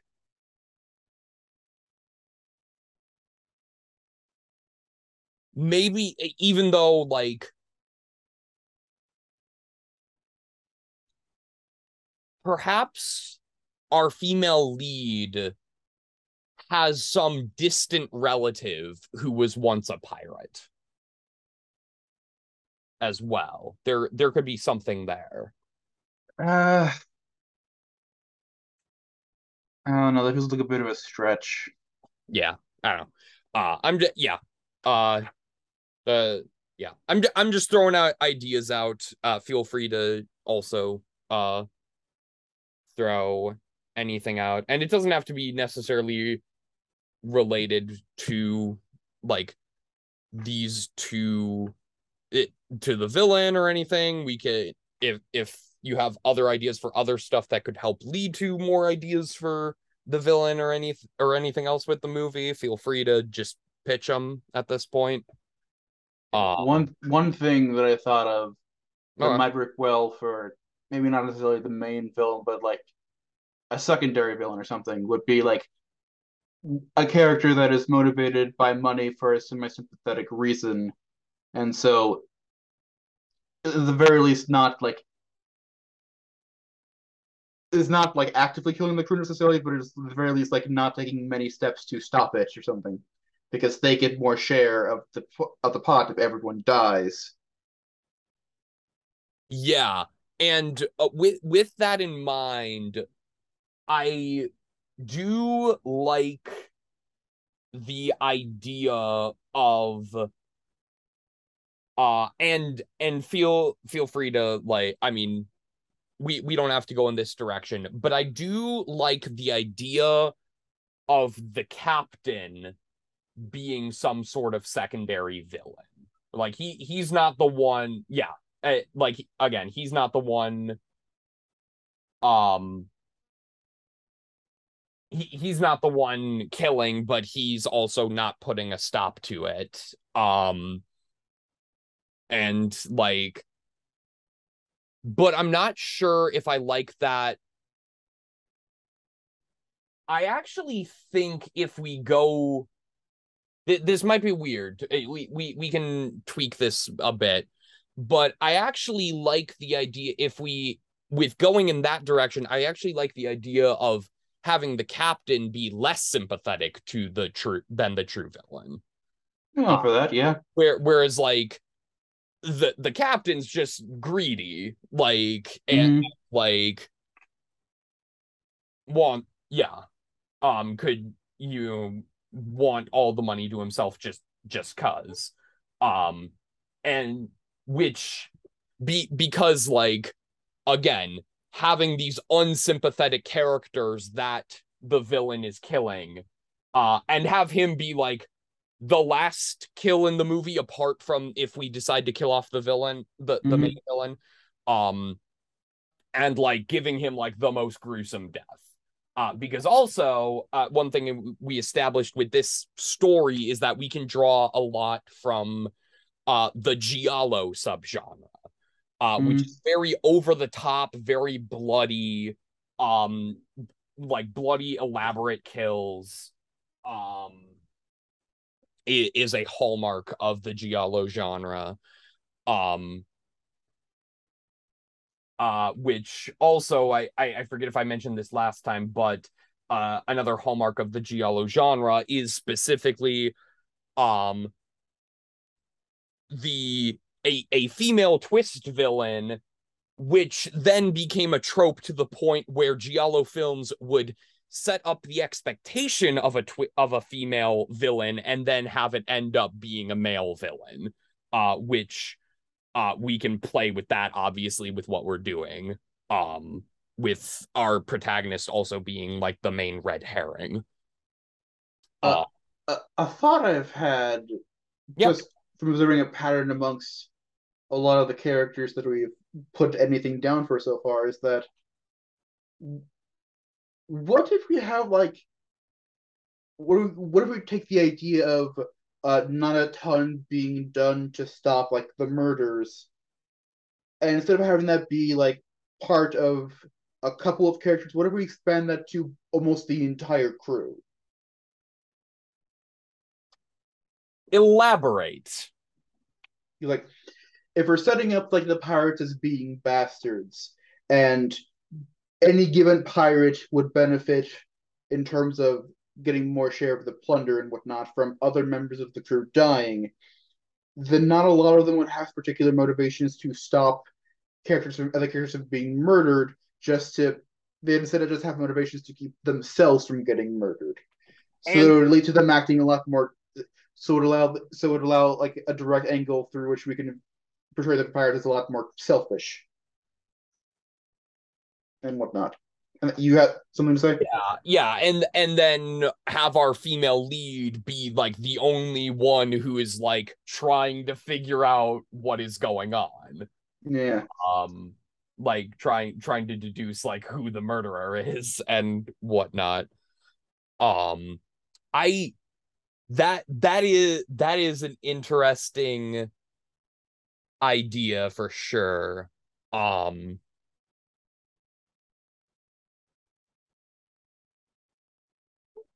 I do think there should be at least j- just to like so that unless Yes. we basically pull a ransom in Knives Out, and what what I mean is like I because I was just gonna say, well, in order to have like if we're going to have like because like giallos are also known for like having a like cop investigation subplot where Mhm. co- cops are trying to figure out the identity of the killer um and obviously in a less traditional sense this is what we would be doing with our female protagonist here um um which also makes her uh you know more dynamic than the you know stereotypical final girl and more in line with like a, a, a stronger female horror protagonist in line with like Clarice Starling in Silence of the Lambs for example. Um uh with that being said i'm like well we should have like maybe we should have at least one character who is actively investigating with her so that she has someone to so, so that there's a dynamic there. Oh whoops. Hey okay we're back. Um jacob's computer crashed so now he's on his phone so he will sound different um Yeah. a little lower quality but it's fine. We will continue. Um uh anyway as i was saying before you crashed um i i was thinking i i like the idea of none of the other pirates um you know helping fig like trying to do anything about the killings and rather just protecting themselves. Um um i do want i i but i'm like okay we should probably have at least one other character like trying to figure this out with the the female lead so that she has someone to like play uh, so that there's a dynamic there and it's not just oh one person is investigating completely disconnected from the crew and the others are just doing fuck all um and then i had the interesting thought what if our villain is the one who investigates with her That could be fun. Um why he would be doing that we can figure out um Mhm. I- my my thought is like so, pulling a ransom essentially Mm-hmm. um where like you know they're putting on a front that they're helping well uh, and in fact helping her clear her name because that like by the time we get to the investigation that that could be another a motivation for her to investigate and b motivation for the pirates for the other pirates to not want to help because once she is revealed as a female in disguise uh the other pirates would not trust her um and automatically think she is the one committing these murders. So obviously if now granted there there will have to be some moments where like our our villain will have to somehow kill someone without our protagonist noticing. Um which i i think we we could come up with some fun elaborate ways to make that work. Um using the the things on a pirate ship. Um because because that's another hallmark of Giallo is using your using your surroundings to kill Y- yeah, you using your surroundings to Like- kill, like being res- like a, a- like a someone very- gets strangled in the rigging or something like Yeah. that. so- something like that. Um, like for example, in uh probably the the most modern example of a giallo, *Malignant*, uh, one of my favorite horror films ever. Um, uh, the villain, um, is targeting uh doctors who worked at this research facility, um, many years ago. Um doing doing some sort of psychological experiments on children. Uh I won't get into the exact nature of it because in case you ever decide to watch it, I don't want to spoil anything.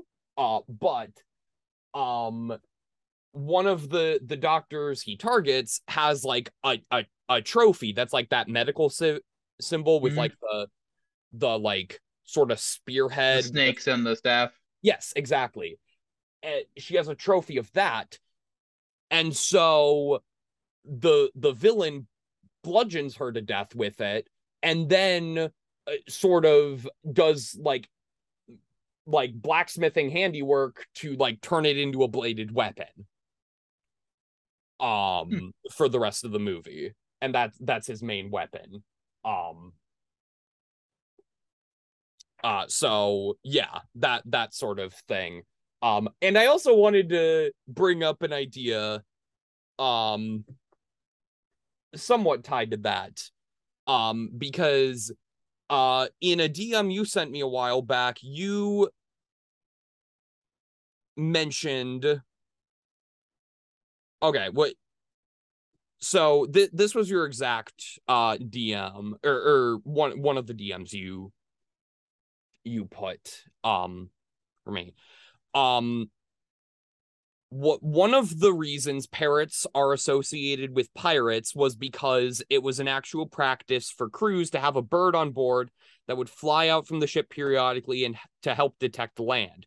So a dead bird could be an especially useful omen and also a tool for increasing tension amongst the characters i like where your head's at but i have a different idea for Alright. parrot's involvement in this uh film because The parrot is the murderer. No. well you're not too far off hear me out hear me out because i was thinking well yeah i like that but that's kind of the equivalent in t- killing a dog in any other horror movie which has become a tired trope um Mm. so i'm not saying the parrot is the villain but what if th- the villain does train the parrot to kill at least one person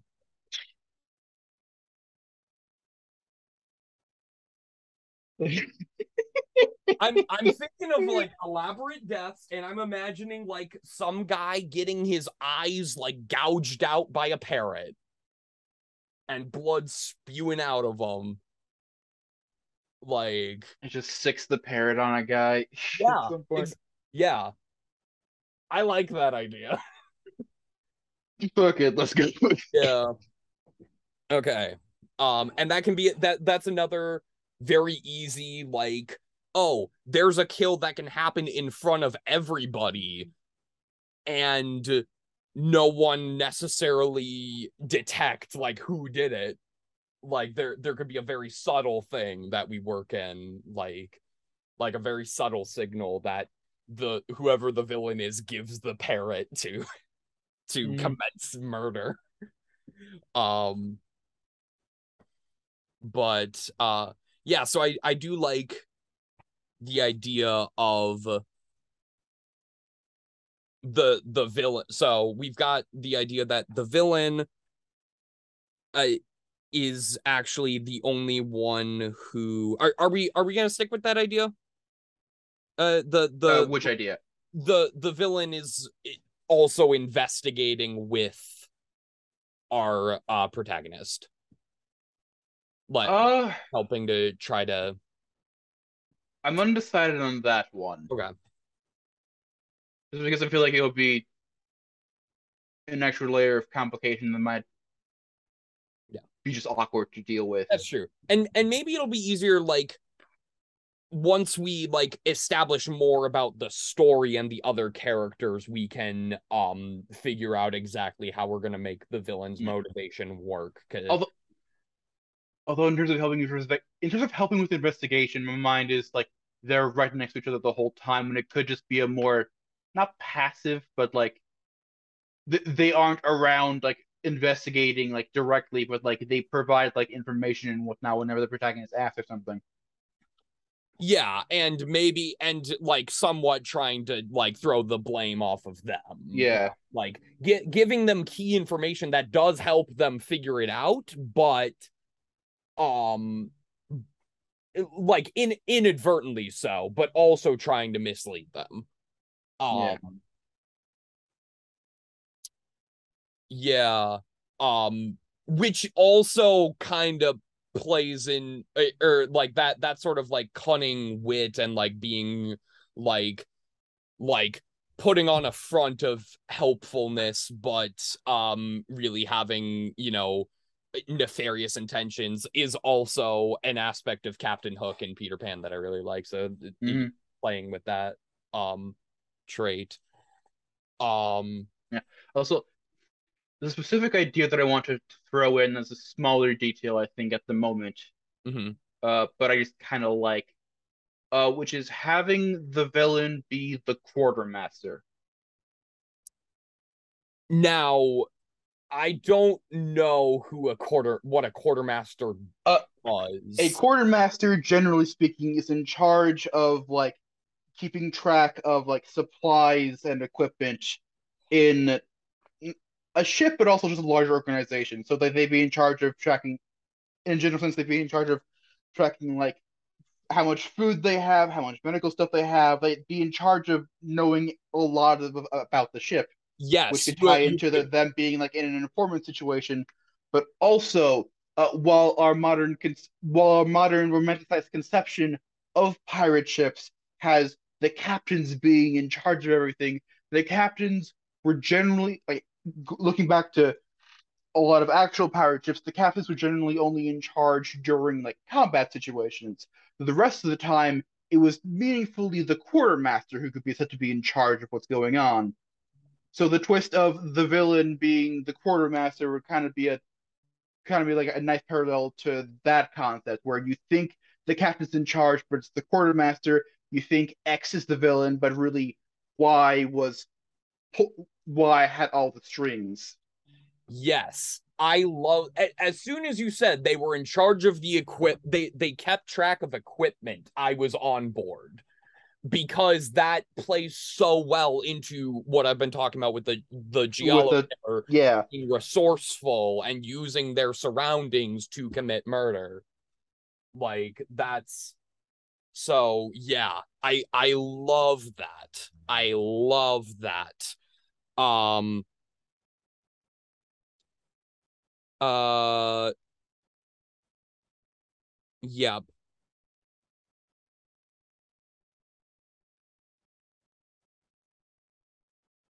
And it also works on the previously mentioned level. We have the captain be a small, a lesser antagonist, Yep. because then the quartermaster would also upstage them in that front as well. Yeah.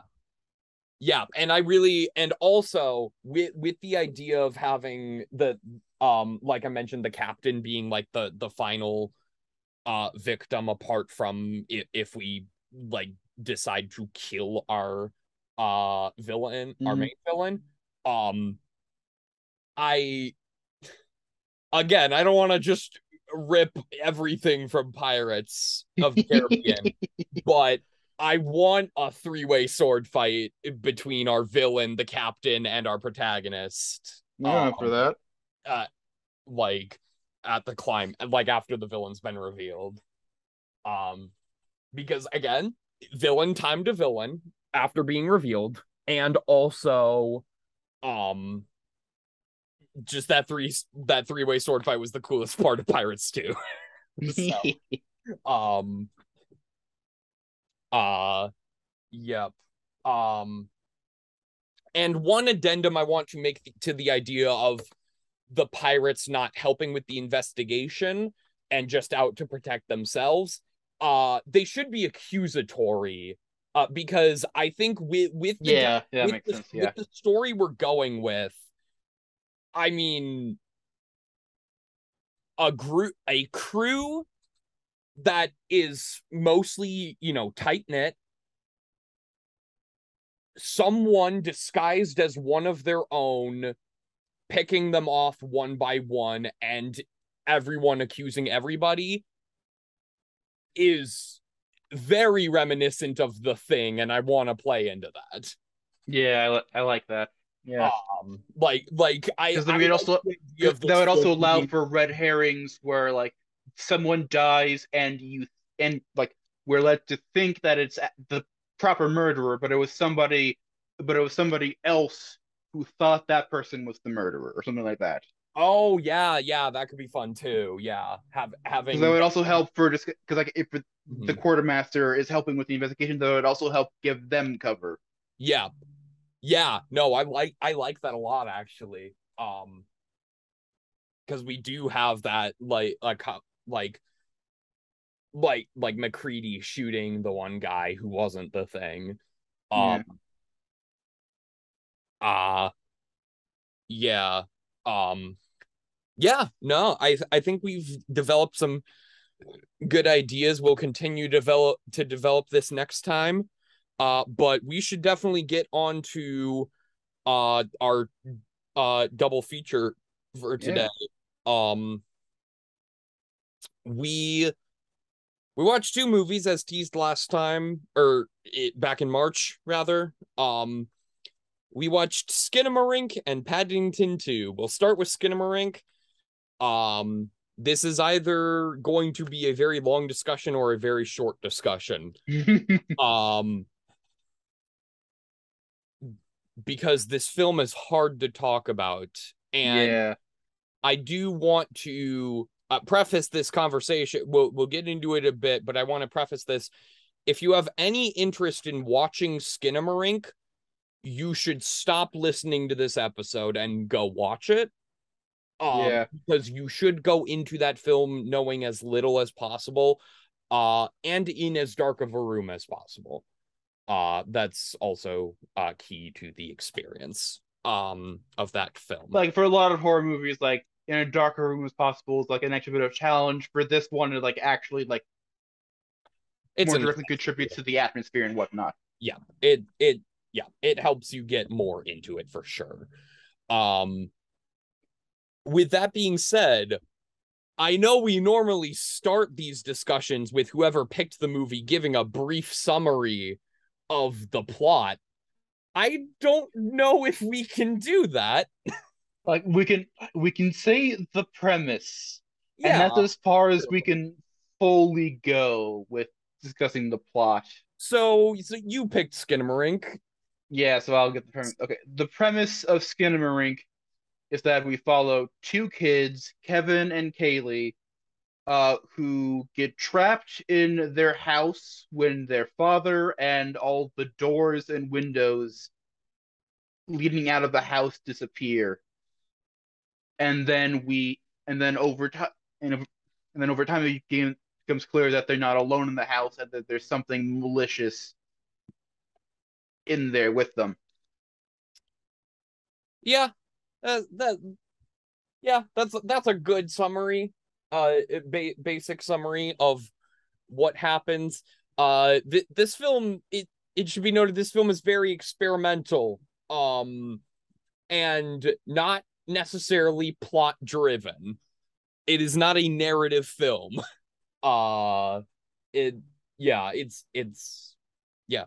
Uh, but anyway, initial thoughts. Um.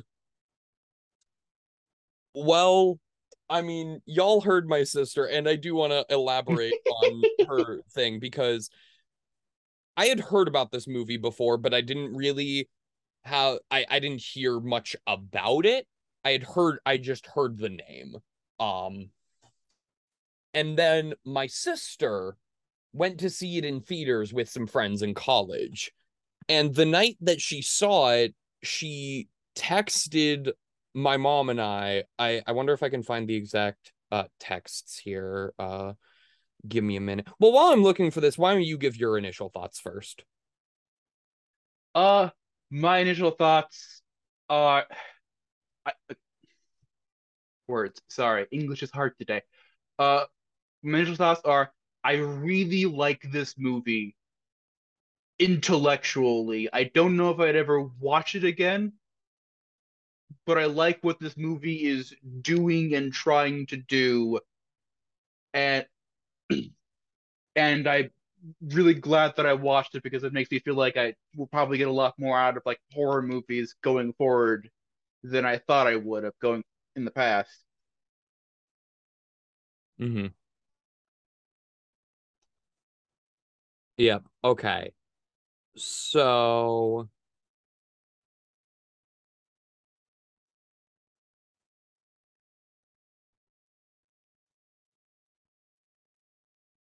Okay, I think I wait, no, I think I found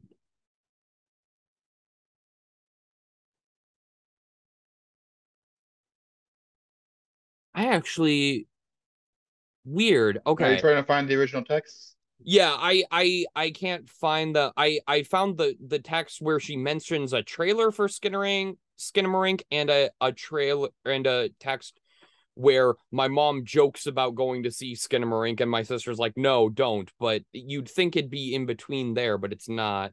Um, but anyway, basically my sister went to see this film in in in a theater. Um and afterwards the gist of what she told my mom and I over text was that film fucked me up. It is one of the scariest films I've ever seen. And I also want to preface this next part by saying my sister isn't in you know in her you know young adulthood has has grown to be a, less of a religious person you know we were all raised christian um Mhm. but um she she has um sort of uh you know become less religious which you know i you know it's we're not going to get into all that um but um but it's also important to note and i won't name names but she had a roommate in college who was devout christian um Mhm. and that that it, it is important to know the difference between the two of them for this next part because she said the film scared her so much that she had her roommate pray for their house after seeing it. Um it scared her that much. Um she requested it. The roommate did not offer. She requested that. So that's like So that is the so that is the and the Noah told me about that when I said I wanted to do skin Skinamarink for the podcast first. Yes That's also the frame of mind of expectation we had going into it. Yes. For some additional context for everyone. and i mean i get it like this is easily the scariest film i have ever seen um be beating out the babadook and i definitely i like i also like this film more than the babadook in in that ter- in, in terms of that as well that's not to say i enjoy i it's so complicated because like I will never watch this again Mm, as well. Um it uh, it scared the shit out of me and it was therefore like like Jacob made the argument to my sister, it was very effective. It did its job. Um yeah. Uh and then going into you know more more specifics. Um again very experimental. I i do love the the style of this film. Um it's the the footage is very grainy. The cinematography the the cinematography there there the camera just sits in places Yeah, where and it's just in places looking at things, sometimes dark corridors, sometimes almost directly at lights, but it never focuses on like uh, almost never focuses on like an event that's currently happening. It's always like something happening just off camera left or something yeah from where the camera is currently pointing. Yeah it's not it's not quite found footage it's not quite analog horror. It's some kind of blend almost of the two but not never not really abiding by the rules of either. It's it's Yeah. very much its own thing like there i have not seen anything very i have not seen anything like this film uh stylistically. Um the audio is very distorted and muffled and fuzzy at times um there there are parts we we uh did not watch this with captions but there are parts where there are captions built into the movie to tell you what people are saying because you can barely hear them Yeah. um and like you never you never directly see people for like more than a second. Um like mo yeah mo most of most of the most of the film most of the stuff that actually happens in the film is unseen.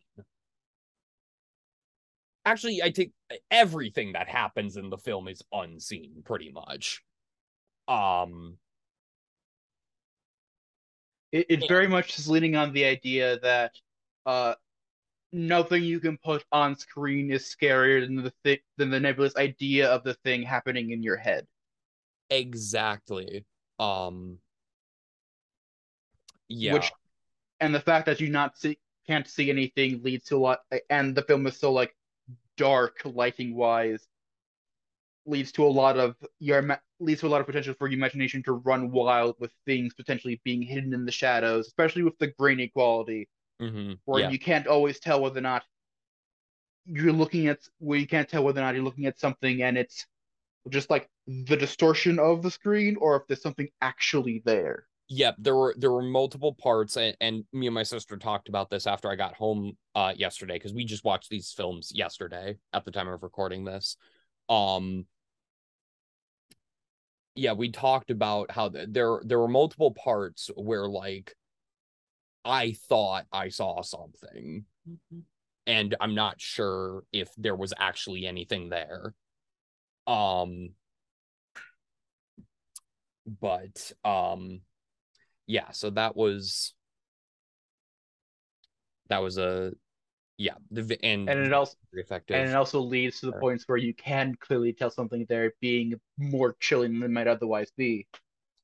yes. Like the the one that jumps up my mind is the bit with the eyes and the toy phone. yep yeah like when it's focusing on the darkness, it, like it sits there, and then you suddenly realize that there are eyes staring back, and it is incredibly chilling. To finally s- see something staring back, even though it ends up being the phone, which then has more stuff going on. But yeah yeah and it's like Still. that like when we say a toy phone with a face you know the phone we're talking about like this uh, the like it, it's an iconic toy that like it was in Toy Story 3 giving Woody a vague warning. Yes.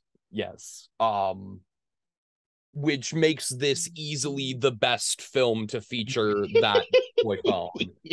Um um but um yeah, and there are also it's also I've seen there are a lot of people online who do not who who don't like this movie because they say it is they say it is dull and slow which is fair if you Yeah, aren't able to engage with the if if you aren't able to engage with this it is slow it it it, takes it is. It is not what I describe as a movie where things happen. yes it's it was It is a movie about sitting, it's about getting submerged in the atmosphere of the situation. hmm And if you can go along with a movie just based on atmosphere, it is a wonderful experience. But if you want something to happen, it's not going to be your thing necessarily. Yes, yes, it's it's very experimental, and th- yes, there are there there are long stretches where nothing happens, and all and pretty much everything major that does happen is not shown. It's only implied, or we see the effects of it. Um, like it's and that that is the part that that makes it scariest for me it is the fact that like you know some horrible stuff is happening but it doesn't show it you only see like effects of it at one one you can that- at most hear it most of the time. yeah the like the the first part of the movie where where something like that ha- well specifically auditory where where something like that happened and i'm like oh fuck um is after kaylee has a conversation with who appears to be the mother but Mm. i i from my understanding the imp- and I can't say that I fully comprehend this movie. Mhm. Um, in in my Letterboxd review, I referred to it as the inception of minimalist horror um, because it's it's a thinker. Uh, yeah. and it's definitely open to interpretation in a lot of parts. Uh, but the imp, I think a major implication in the film is that the the mother is out of the picture. Yeah, that's the interpretation I that's the impression that I got. Um, there there's actually there there is one point the the clearest bit of dialogue we ever get is the dad presumably on the phone with the mom uh talking about how Kevin fell down the stairs um but it is fine. Um which has led to certain theories uh Mhm. of, uh, regarding the events of uh this film. Um but there there's a point where Kaylee has an interaction with who appears to be the mother. Um and there's a point where she says i need you to close your eyes and the reason i pause there is because the subtitles pause there. There there's a break. You see the first half of that sentence and then you see the second half. Um and then the mom and then kaylee closes her eyes and the mom disappears or or who appears to be the mom. And then a couple seconds later you do not see anything but i heard what sounded like bones crunching Yeah, that's the and and snapping. And that that was the part that that was the first part where like something was happened auditorily. I don't even know if that's the right word. Um audibly. And you couldn't quite tell but like that's what it sounded like. And i was like oh oh boy. Oh fuck. Um That, uh that also leads into what another thing that I like about the film and its audio design, which is like at the beginning of the movie before things really start like going into it. mhm, Uh, there's a number of scenes where like it'll be doing its thing where it's not pointing directly at something, and you can hear a noise off in the distance, and because the audio is distorted and potentially spooky on its own. But after a bit of listening to it, you go, "Oh, okay, that's this mundane thing. Like, oh, that's a car driving away, or that's window blinds like being opened or closed." mhm. or So that that's that's feet with socks on walking on carpet uh yeah, I I I listened to uh, the Dead Meat podcast uh, episode on this film uh, last night, and they they they were talking about how apparently the the director said that that was one of the hardest parts um of of this of making this film is getting the right foley sound for socked feet walking on carpet. Oh god, I could imagine, yeah. Um But but yeah, so like it starts with that where everything starts starts out spooky, but then like can be further interpreted to be something more mundane, which then sets up the later bits where things become less mundane or even unidentifiable with the audio as being extra spooky. yeah. Um also uh this film's got jump scares. Yep. Um and uh I I went into this film not sure not sure if there would be jump scares and once they introduced the concept that jump scares can happen I'm like ah fuck cuz every single one got me. Um yeah. there is one where uh, I, I think the first one is, is the the first jump scare it isn't even a visual jump scare it's an audio it's an audio it's an audio one Yeah. where um Kaylee is looking up at the ceiling and there is a there is a doll a, like a Barbie doll Mhm. on the ceiling because there are multiple points in this film where you see stuff just on the ceiling that shouldn't be there. Uh, the first one I think we see is a chair. Um, yeah. and then there there's a lot of toys up on the ceiling at points. Um, and at one point, one of the kids walking on the ceiling clearly. Yeah. Um, um, and you and and you're just you're you've got her point of view you're looking at this doll that's just hanging from the ceiling. And then all of a sudden you hear her scream because Kevin came up behind her and it scared her. Um and yeah. And then once once the the film introduces that it can jump scare you then you're like oh fuck every time like there's there's a long stretch of something you're like oh is there gonna be a jump scare here like damn it like just waiting in anticipation and it it will always surprise you like Yeah. um and sometimes it's worse A lot of times the answer is just no.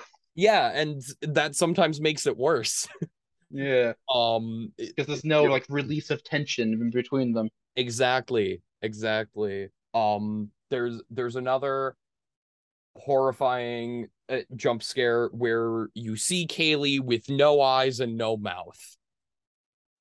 Um,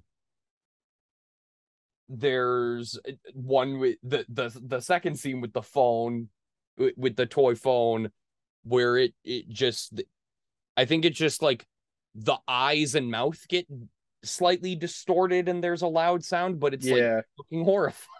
It's it's like it reminded me very much of um David Lynch's Inland Empire, uh, which is a film that you just can't find anywhere. I was lucky enough to see it in a theater uh a while back.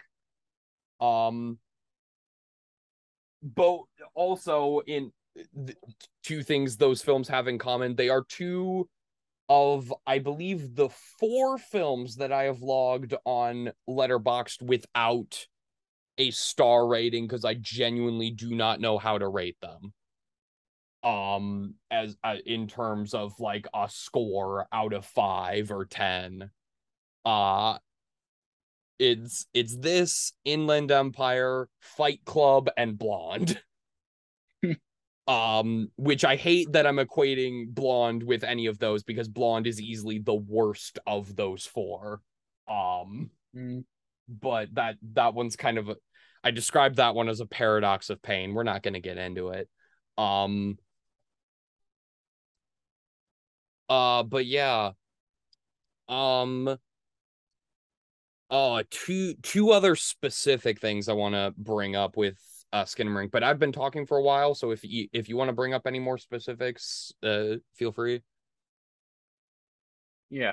Uh, one thing that I really like from the aesthetic of the movie is how light is handled. Not just in the, not simply in that like it's very, the sense that it's very dark and so there's a lot of stuff hanging out.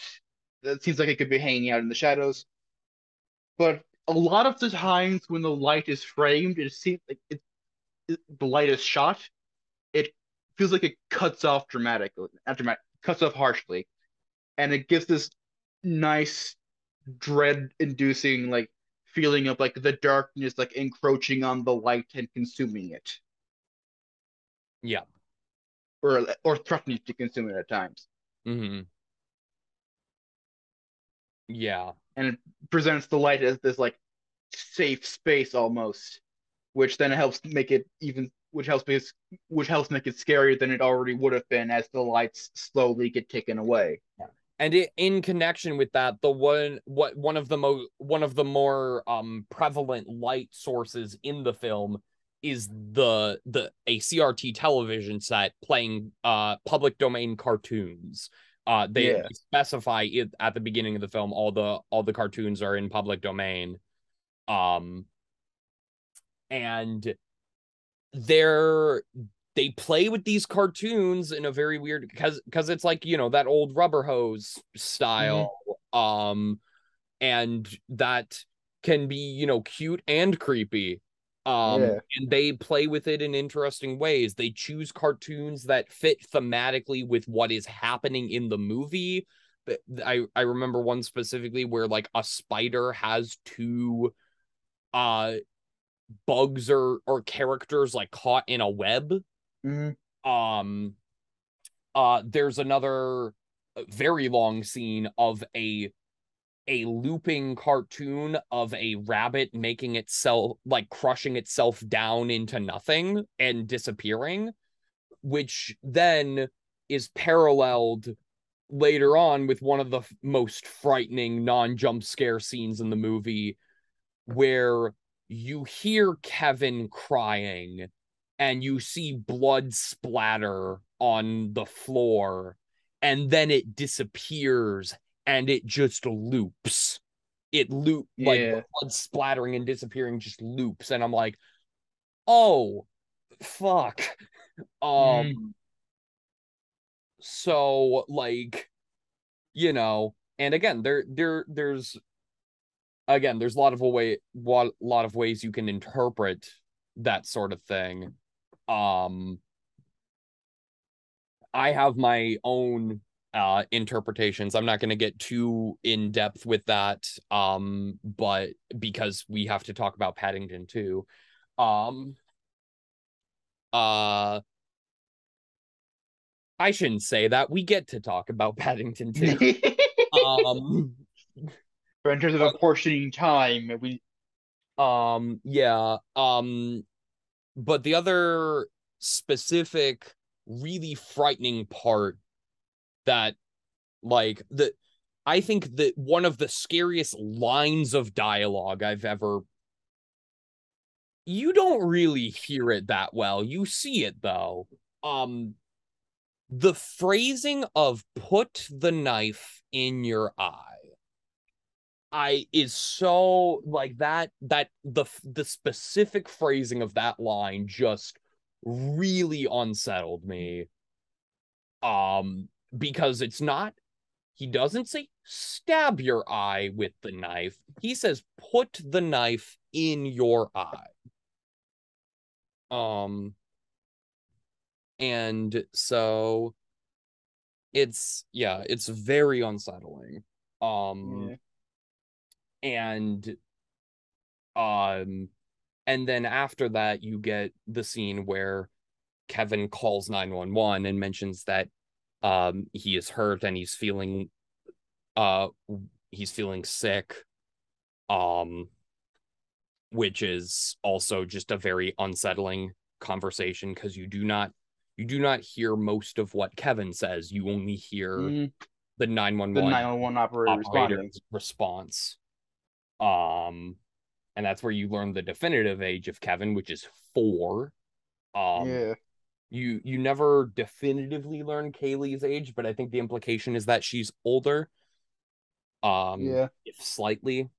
Um, but yeah, this is yeah. Um, anything else specific to say about this film? Uh I feel like it scared me way less than it scared you and your sister. Probably, yeah. Like it definitely like frightened me, especially with the jump scares and the the sense of like dread and stuff definitely hit and worked. But Yeah. like Yeah, I mean, I'm I, Like, I I- also think it affected my sister way more than either of us, probably because she saw it in a theater. yeah, that's fair. Um, and whereas we watched it in your basement with my laptop projected onto the TV. Uh, Yeah. but um, yeah, uh, and uh, fine, just final thoughts. I mean that, uh, yeah, final thoughts. Yeah, again, definitely the scariest movie I've seen.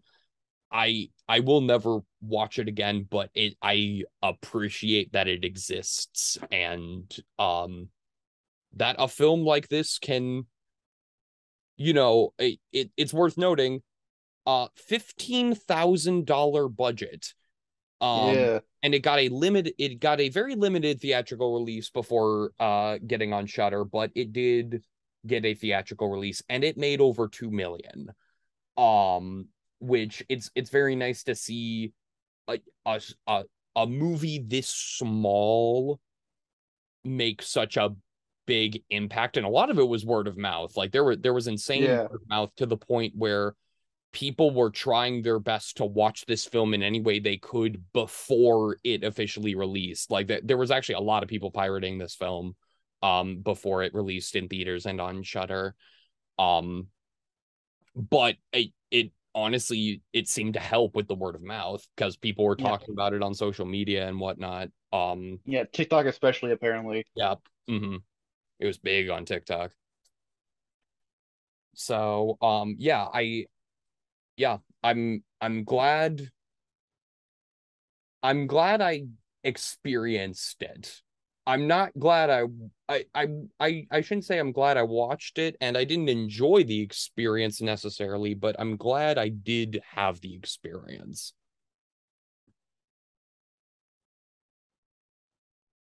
In contrast, I actually think I definitely did quite enjoy properly watching it. Mm-hmm. like, and I, and as a result, I am very glad I did watch it. And overall, this makes me excited to dive more into the horror genre in general, which I hadn't really stepped into much. Yes. Um, and now for a palate cleanser, Yeah, which I, something which- very, and now for something completely different. Yeah, I, as, as a proper segue, actually, to quote Skinamarink, can we watch something happy? I that's the most I related to the movie for sure was when uh, one of the kids said that. Um, Yeah. uh, because it was like, oh, don't worry, we'll be watching some. Well, you won't be probably, and yeah, they definitely didn't. But anyway, Paddington Two. Uh, brief summary on Paddington Two. Um, Paddington Bear wants to get a birthday present for his hundred year old Aunt Lucy, uh, who basically raised him as a cub, um, before he went to London and got adopted by the Brown family. Um, and so he goes to an antique shop and wants to get uh this pop-up book of London that it turns out is one of a kind. Um and then uh the villain Phoenix Buchanan uh finds out about this book, breaks and, and he is it's worth noting he is an actor. Um and he breaks into the antique shop and steals the pop-up book uh because we later learned that it is a it is actually a um it is actually a treasure map to um the the author's uh vast treasure um and um Paddington tries to stop the robber who he does not realize yet is Phoenix Buchanan uh and ends up being framed for the robbery uh and gets thrown in prison. Um and so um yeah, and then it's so the film follows the Brown family trying to figure out who the true robber is and Paddington dealing with life in prison and eventually eventually escaping and helping to stop Phoenix Buchanan. Um and initial thoughts on this one. The I mean this is th- this has been regarded as one of the greatest films of all time uh in recent memory because when on Rotten Tomatoes, when a an old negative review for Citizen Kane resurfaced, it dropped that film's Rotten Tomatoes score to 99%, making Paddington 2 the highest reviewed film on Rotten Tomatoes until again one negative review surfaced for that one. Um but it's still you know going strong at a 99% on Rotten Tomatoes. Um and yeah it it just is it's this is one of the most delightful films i've ever seen it's it's so good i i can't think of a single thing wrong with it honestly. It's it's just like and you don't even have to watch the first one. Neither of us have. Yeah. um is is it's just so it's just so delightful in every way. Yeah, it's just it's just delightful and fun. yeah. Uh is it, it your initial thoughts other than that? Or It's delightful and fun. and Yeah, fun and yeah. fun.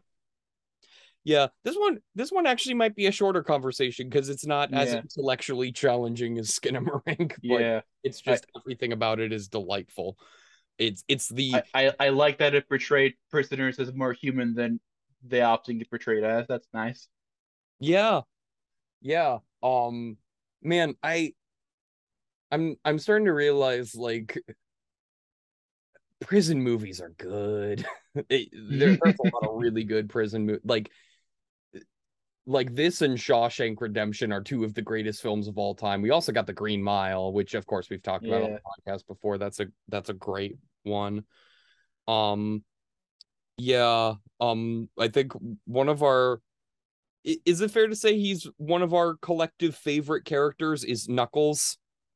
Um He is pretty great. He he's so great. He he's like the the prison chef. He's play, played by Brendan Gleeson, um, who has done a, a shit ton. I mean, he just got nominated for an Oscar for Banshees of Inisherin this past year. So, um, and yeah, he he he's great in this. You know, he he's like got this real rough exterior and then Paddington kind of warms his center uh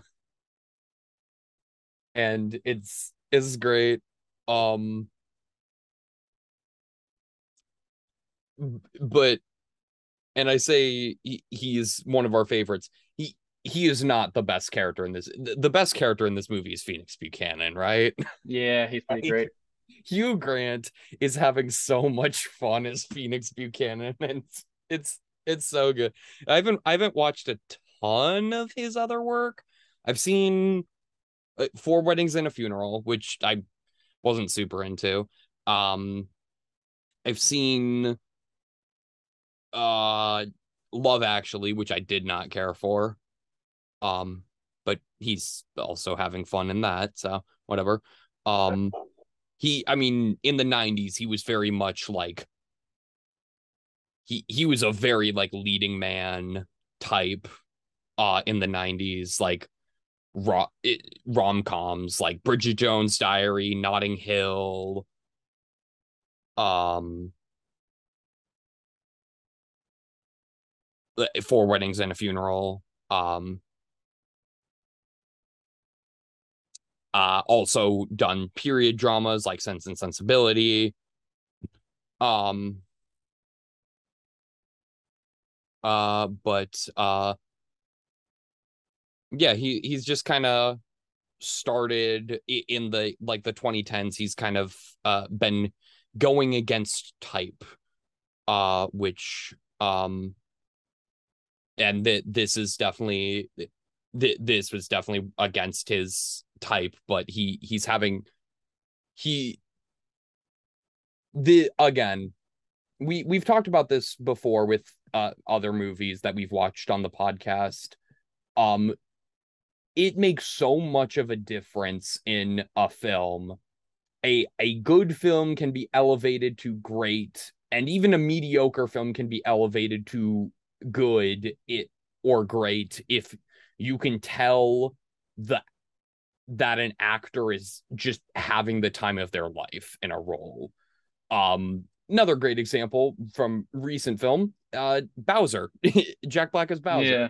he is the best part of that movie because he's he has so much fun playing Bowser. Um and Hugh Grant as Phoenix Buchanan, same energy.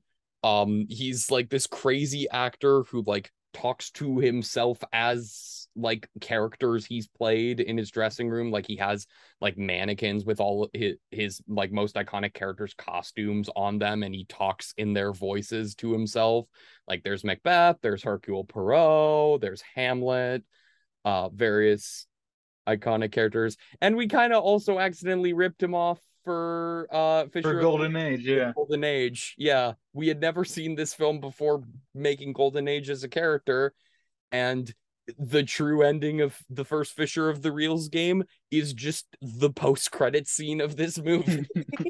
Yeah. um where he gets arrested for his crimes but then puts on like a broadway level show in the prison. It's great. Um yeah. Uh oh i've talked so long. Uh you bring some stuff up Uh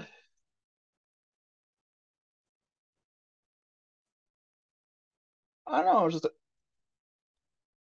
uh, it's the kind of movie where like I enjoyed watching it, but I don't have a ton to say, I guess. yeah that's fair it's it's like it's not going to be an interesting film to talk about because it's It, it is what it is, and what it is is delightful. Yeah it's just perfection like there there there really isn't uh, like i don't have a single criticism about this movie. And i can't even say that for my favorite film of all time spider-man no way home like that's not a perfect movie. This is like genuinely um i do i i do find it interesting um we de- we we did have slightly different reactions in parts I noticed because there were a lot of parts uh where a joke happened you usually a visual joke. There's a lot of good visual humor in this um and where you would laugh and I would just smile. Like like I because I was just like oh this is this is just so charming. Uh but it's it, both reactions are fair because this does have some really funny moments. What was the- oh i'm trying to think of the one there there was one line that made us both laugh real hard. I forget what it Oh, was.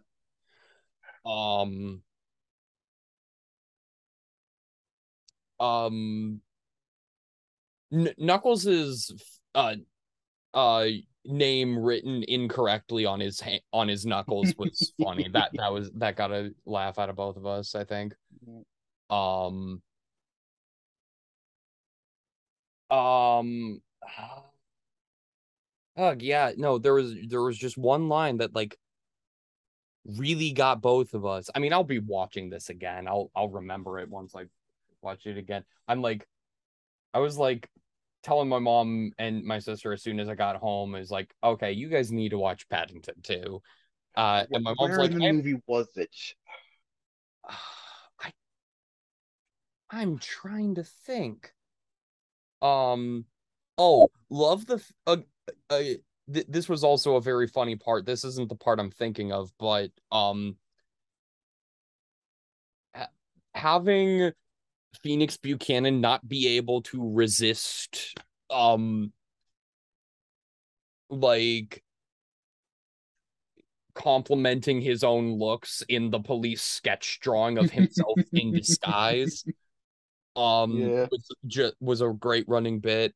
Um he also like every every like heist he pulls off like when when trying to find a clue on the treasure map um uh he's in a different disguise which is great he he dresses Oh, a what was it? Was it the bit of the nun it might have been because with the with the cop, like the security guy, repeatedly referring to like Phoenix as the nun as the most beautiful woman he's ever seen. yes that that was that was i don't i don't know if that was it but that was that was up there for sure. That that was that was a very funny moment.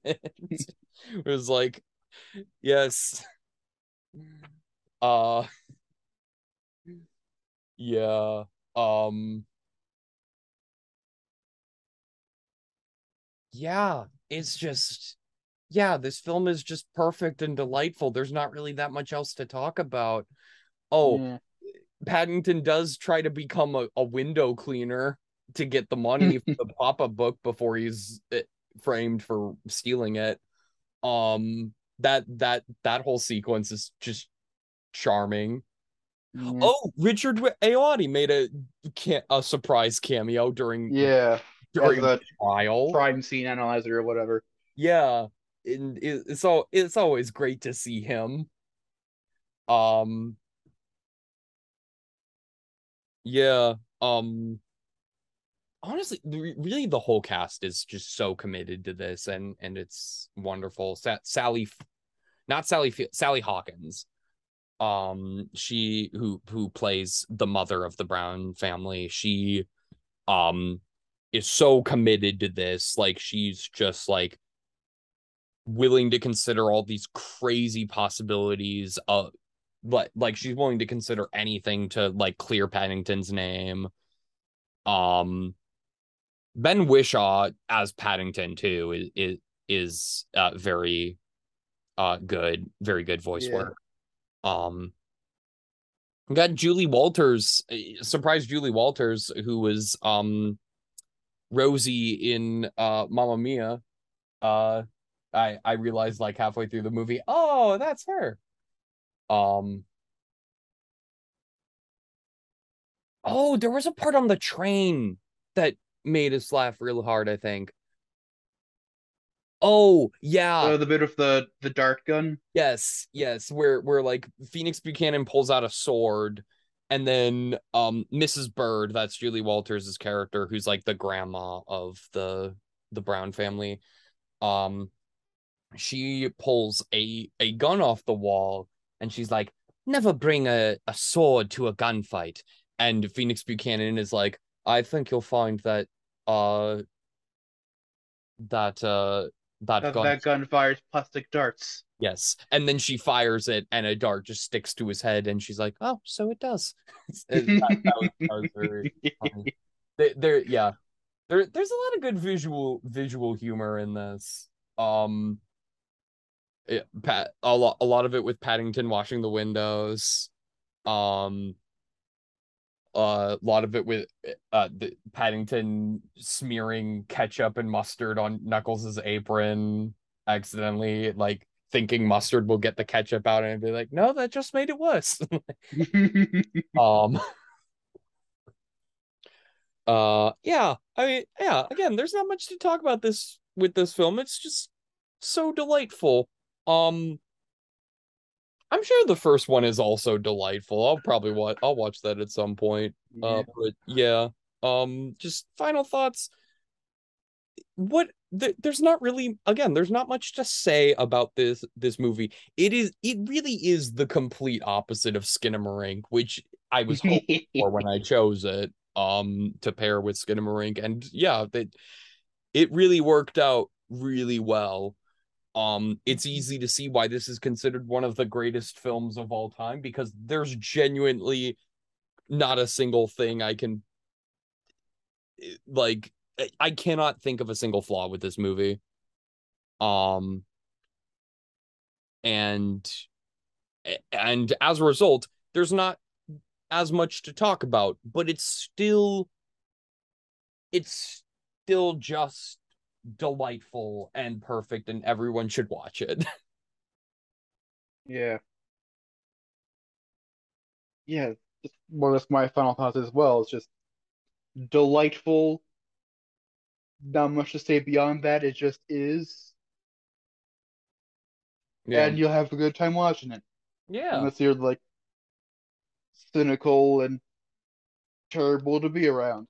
Yeah, who the fuck is that one reviewer who took it down from a hundred percent? Who the who who who is the? Oh, I actually, wow, I found, well, okay, I found one of the. I, I, I found one of the negative reviews. I guess there there's a, a couple, but the first one I found was as a man who is dead inside, I couldn't fully buy into the world of Paddington, but I watched with my son and he did enjoy it, which is something, just not for me. Okay. well, there you go. It's, if you At least they, at least he knows he's dead inside. yeah. All right. Well, that's Skinamarink and Paddington 2, which I think is also the best way to watch Skinamarink is watch a film like Paddington 2 immediately afterward to relieve some of that from from for yourself. Yeah.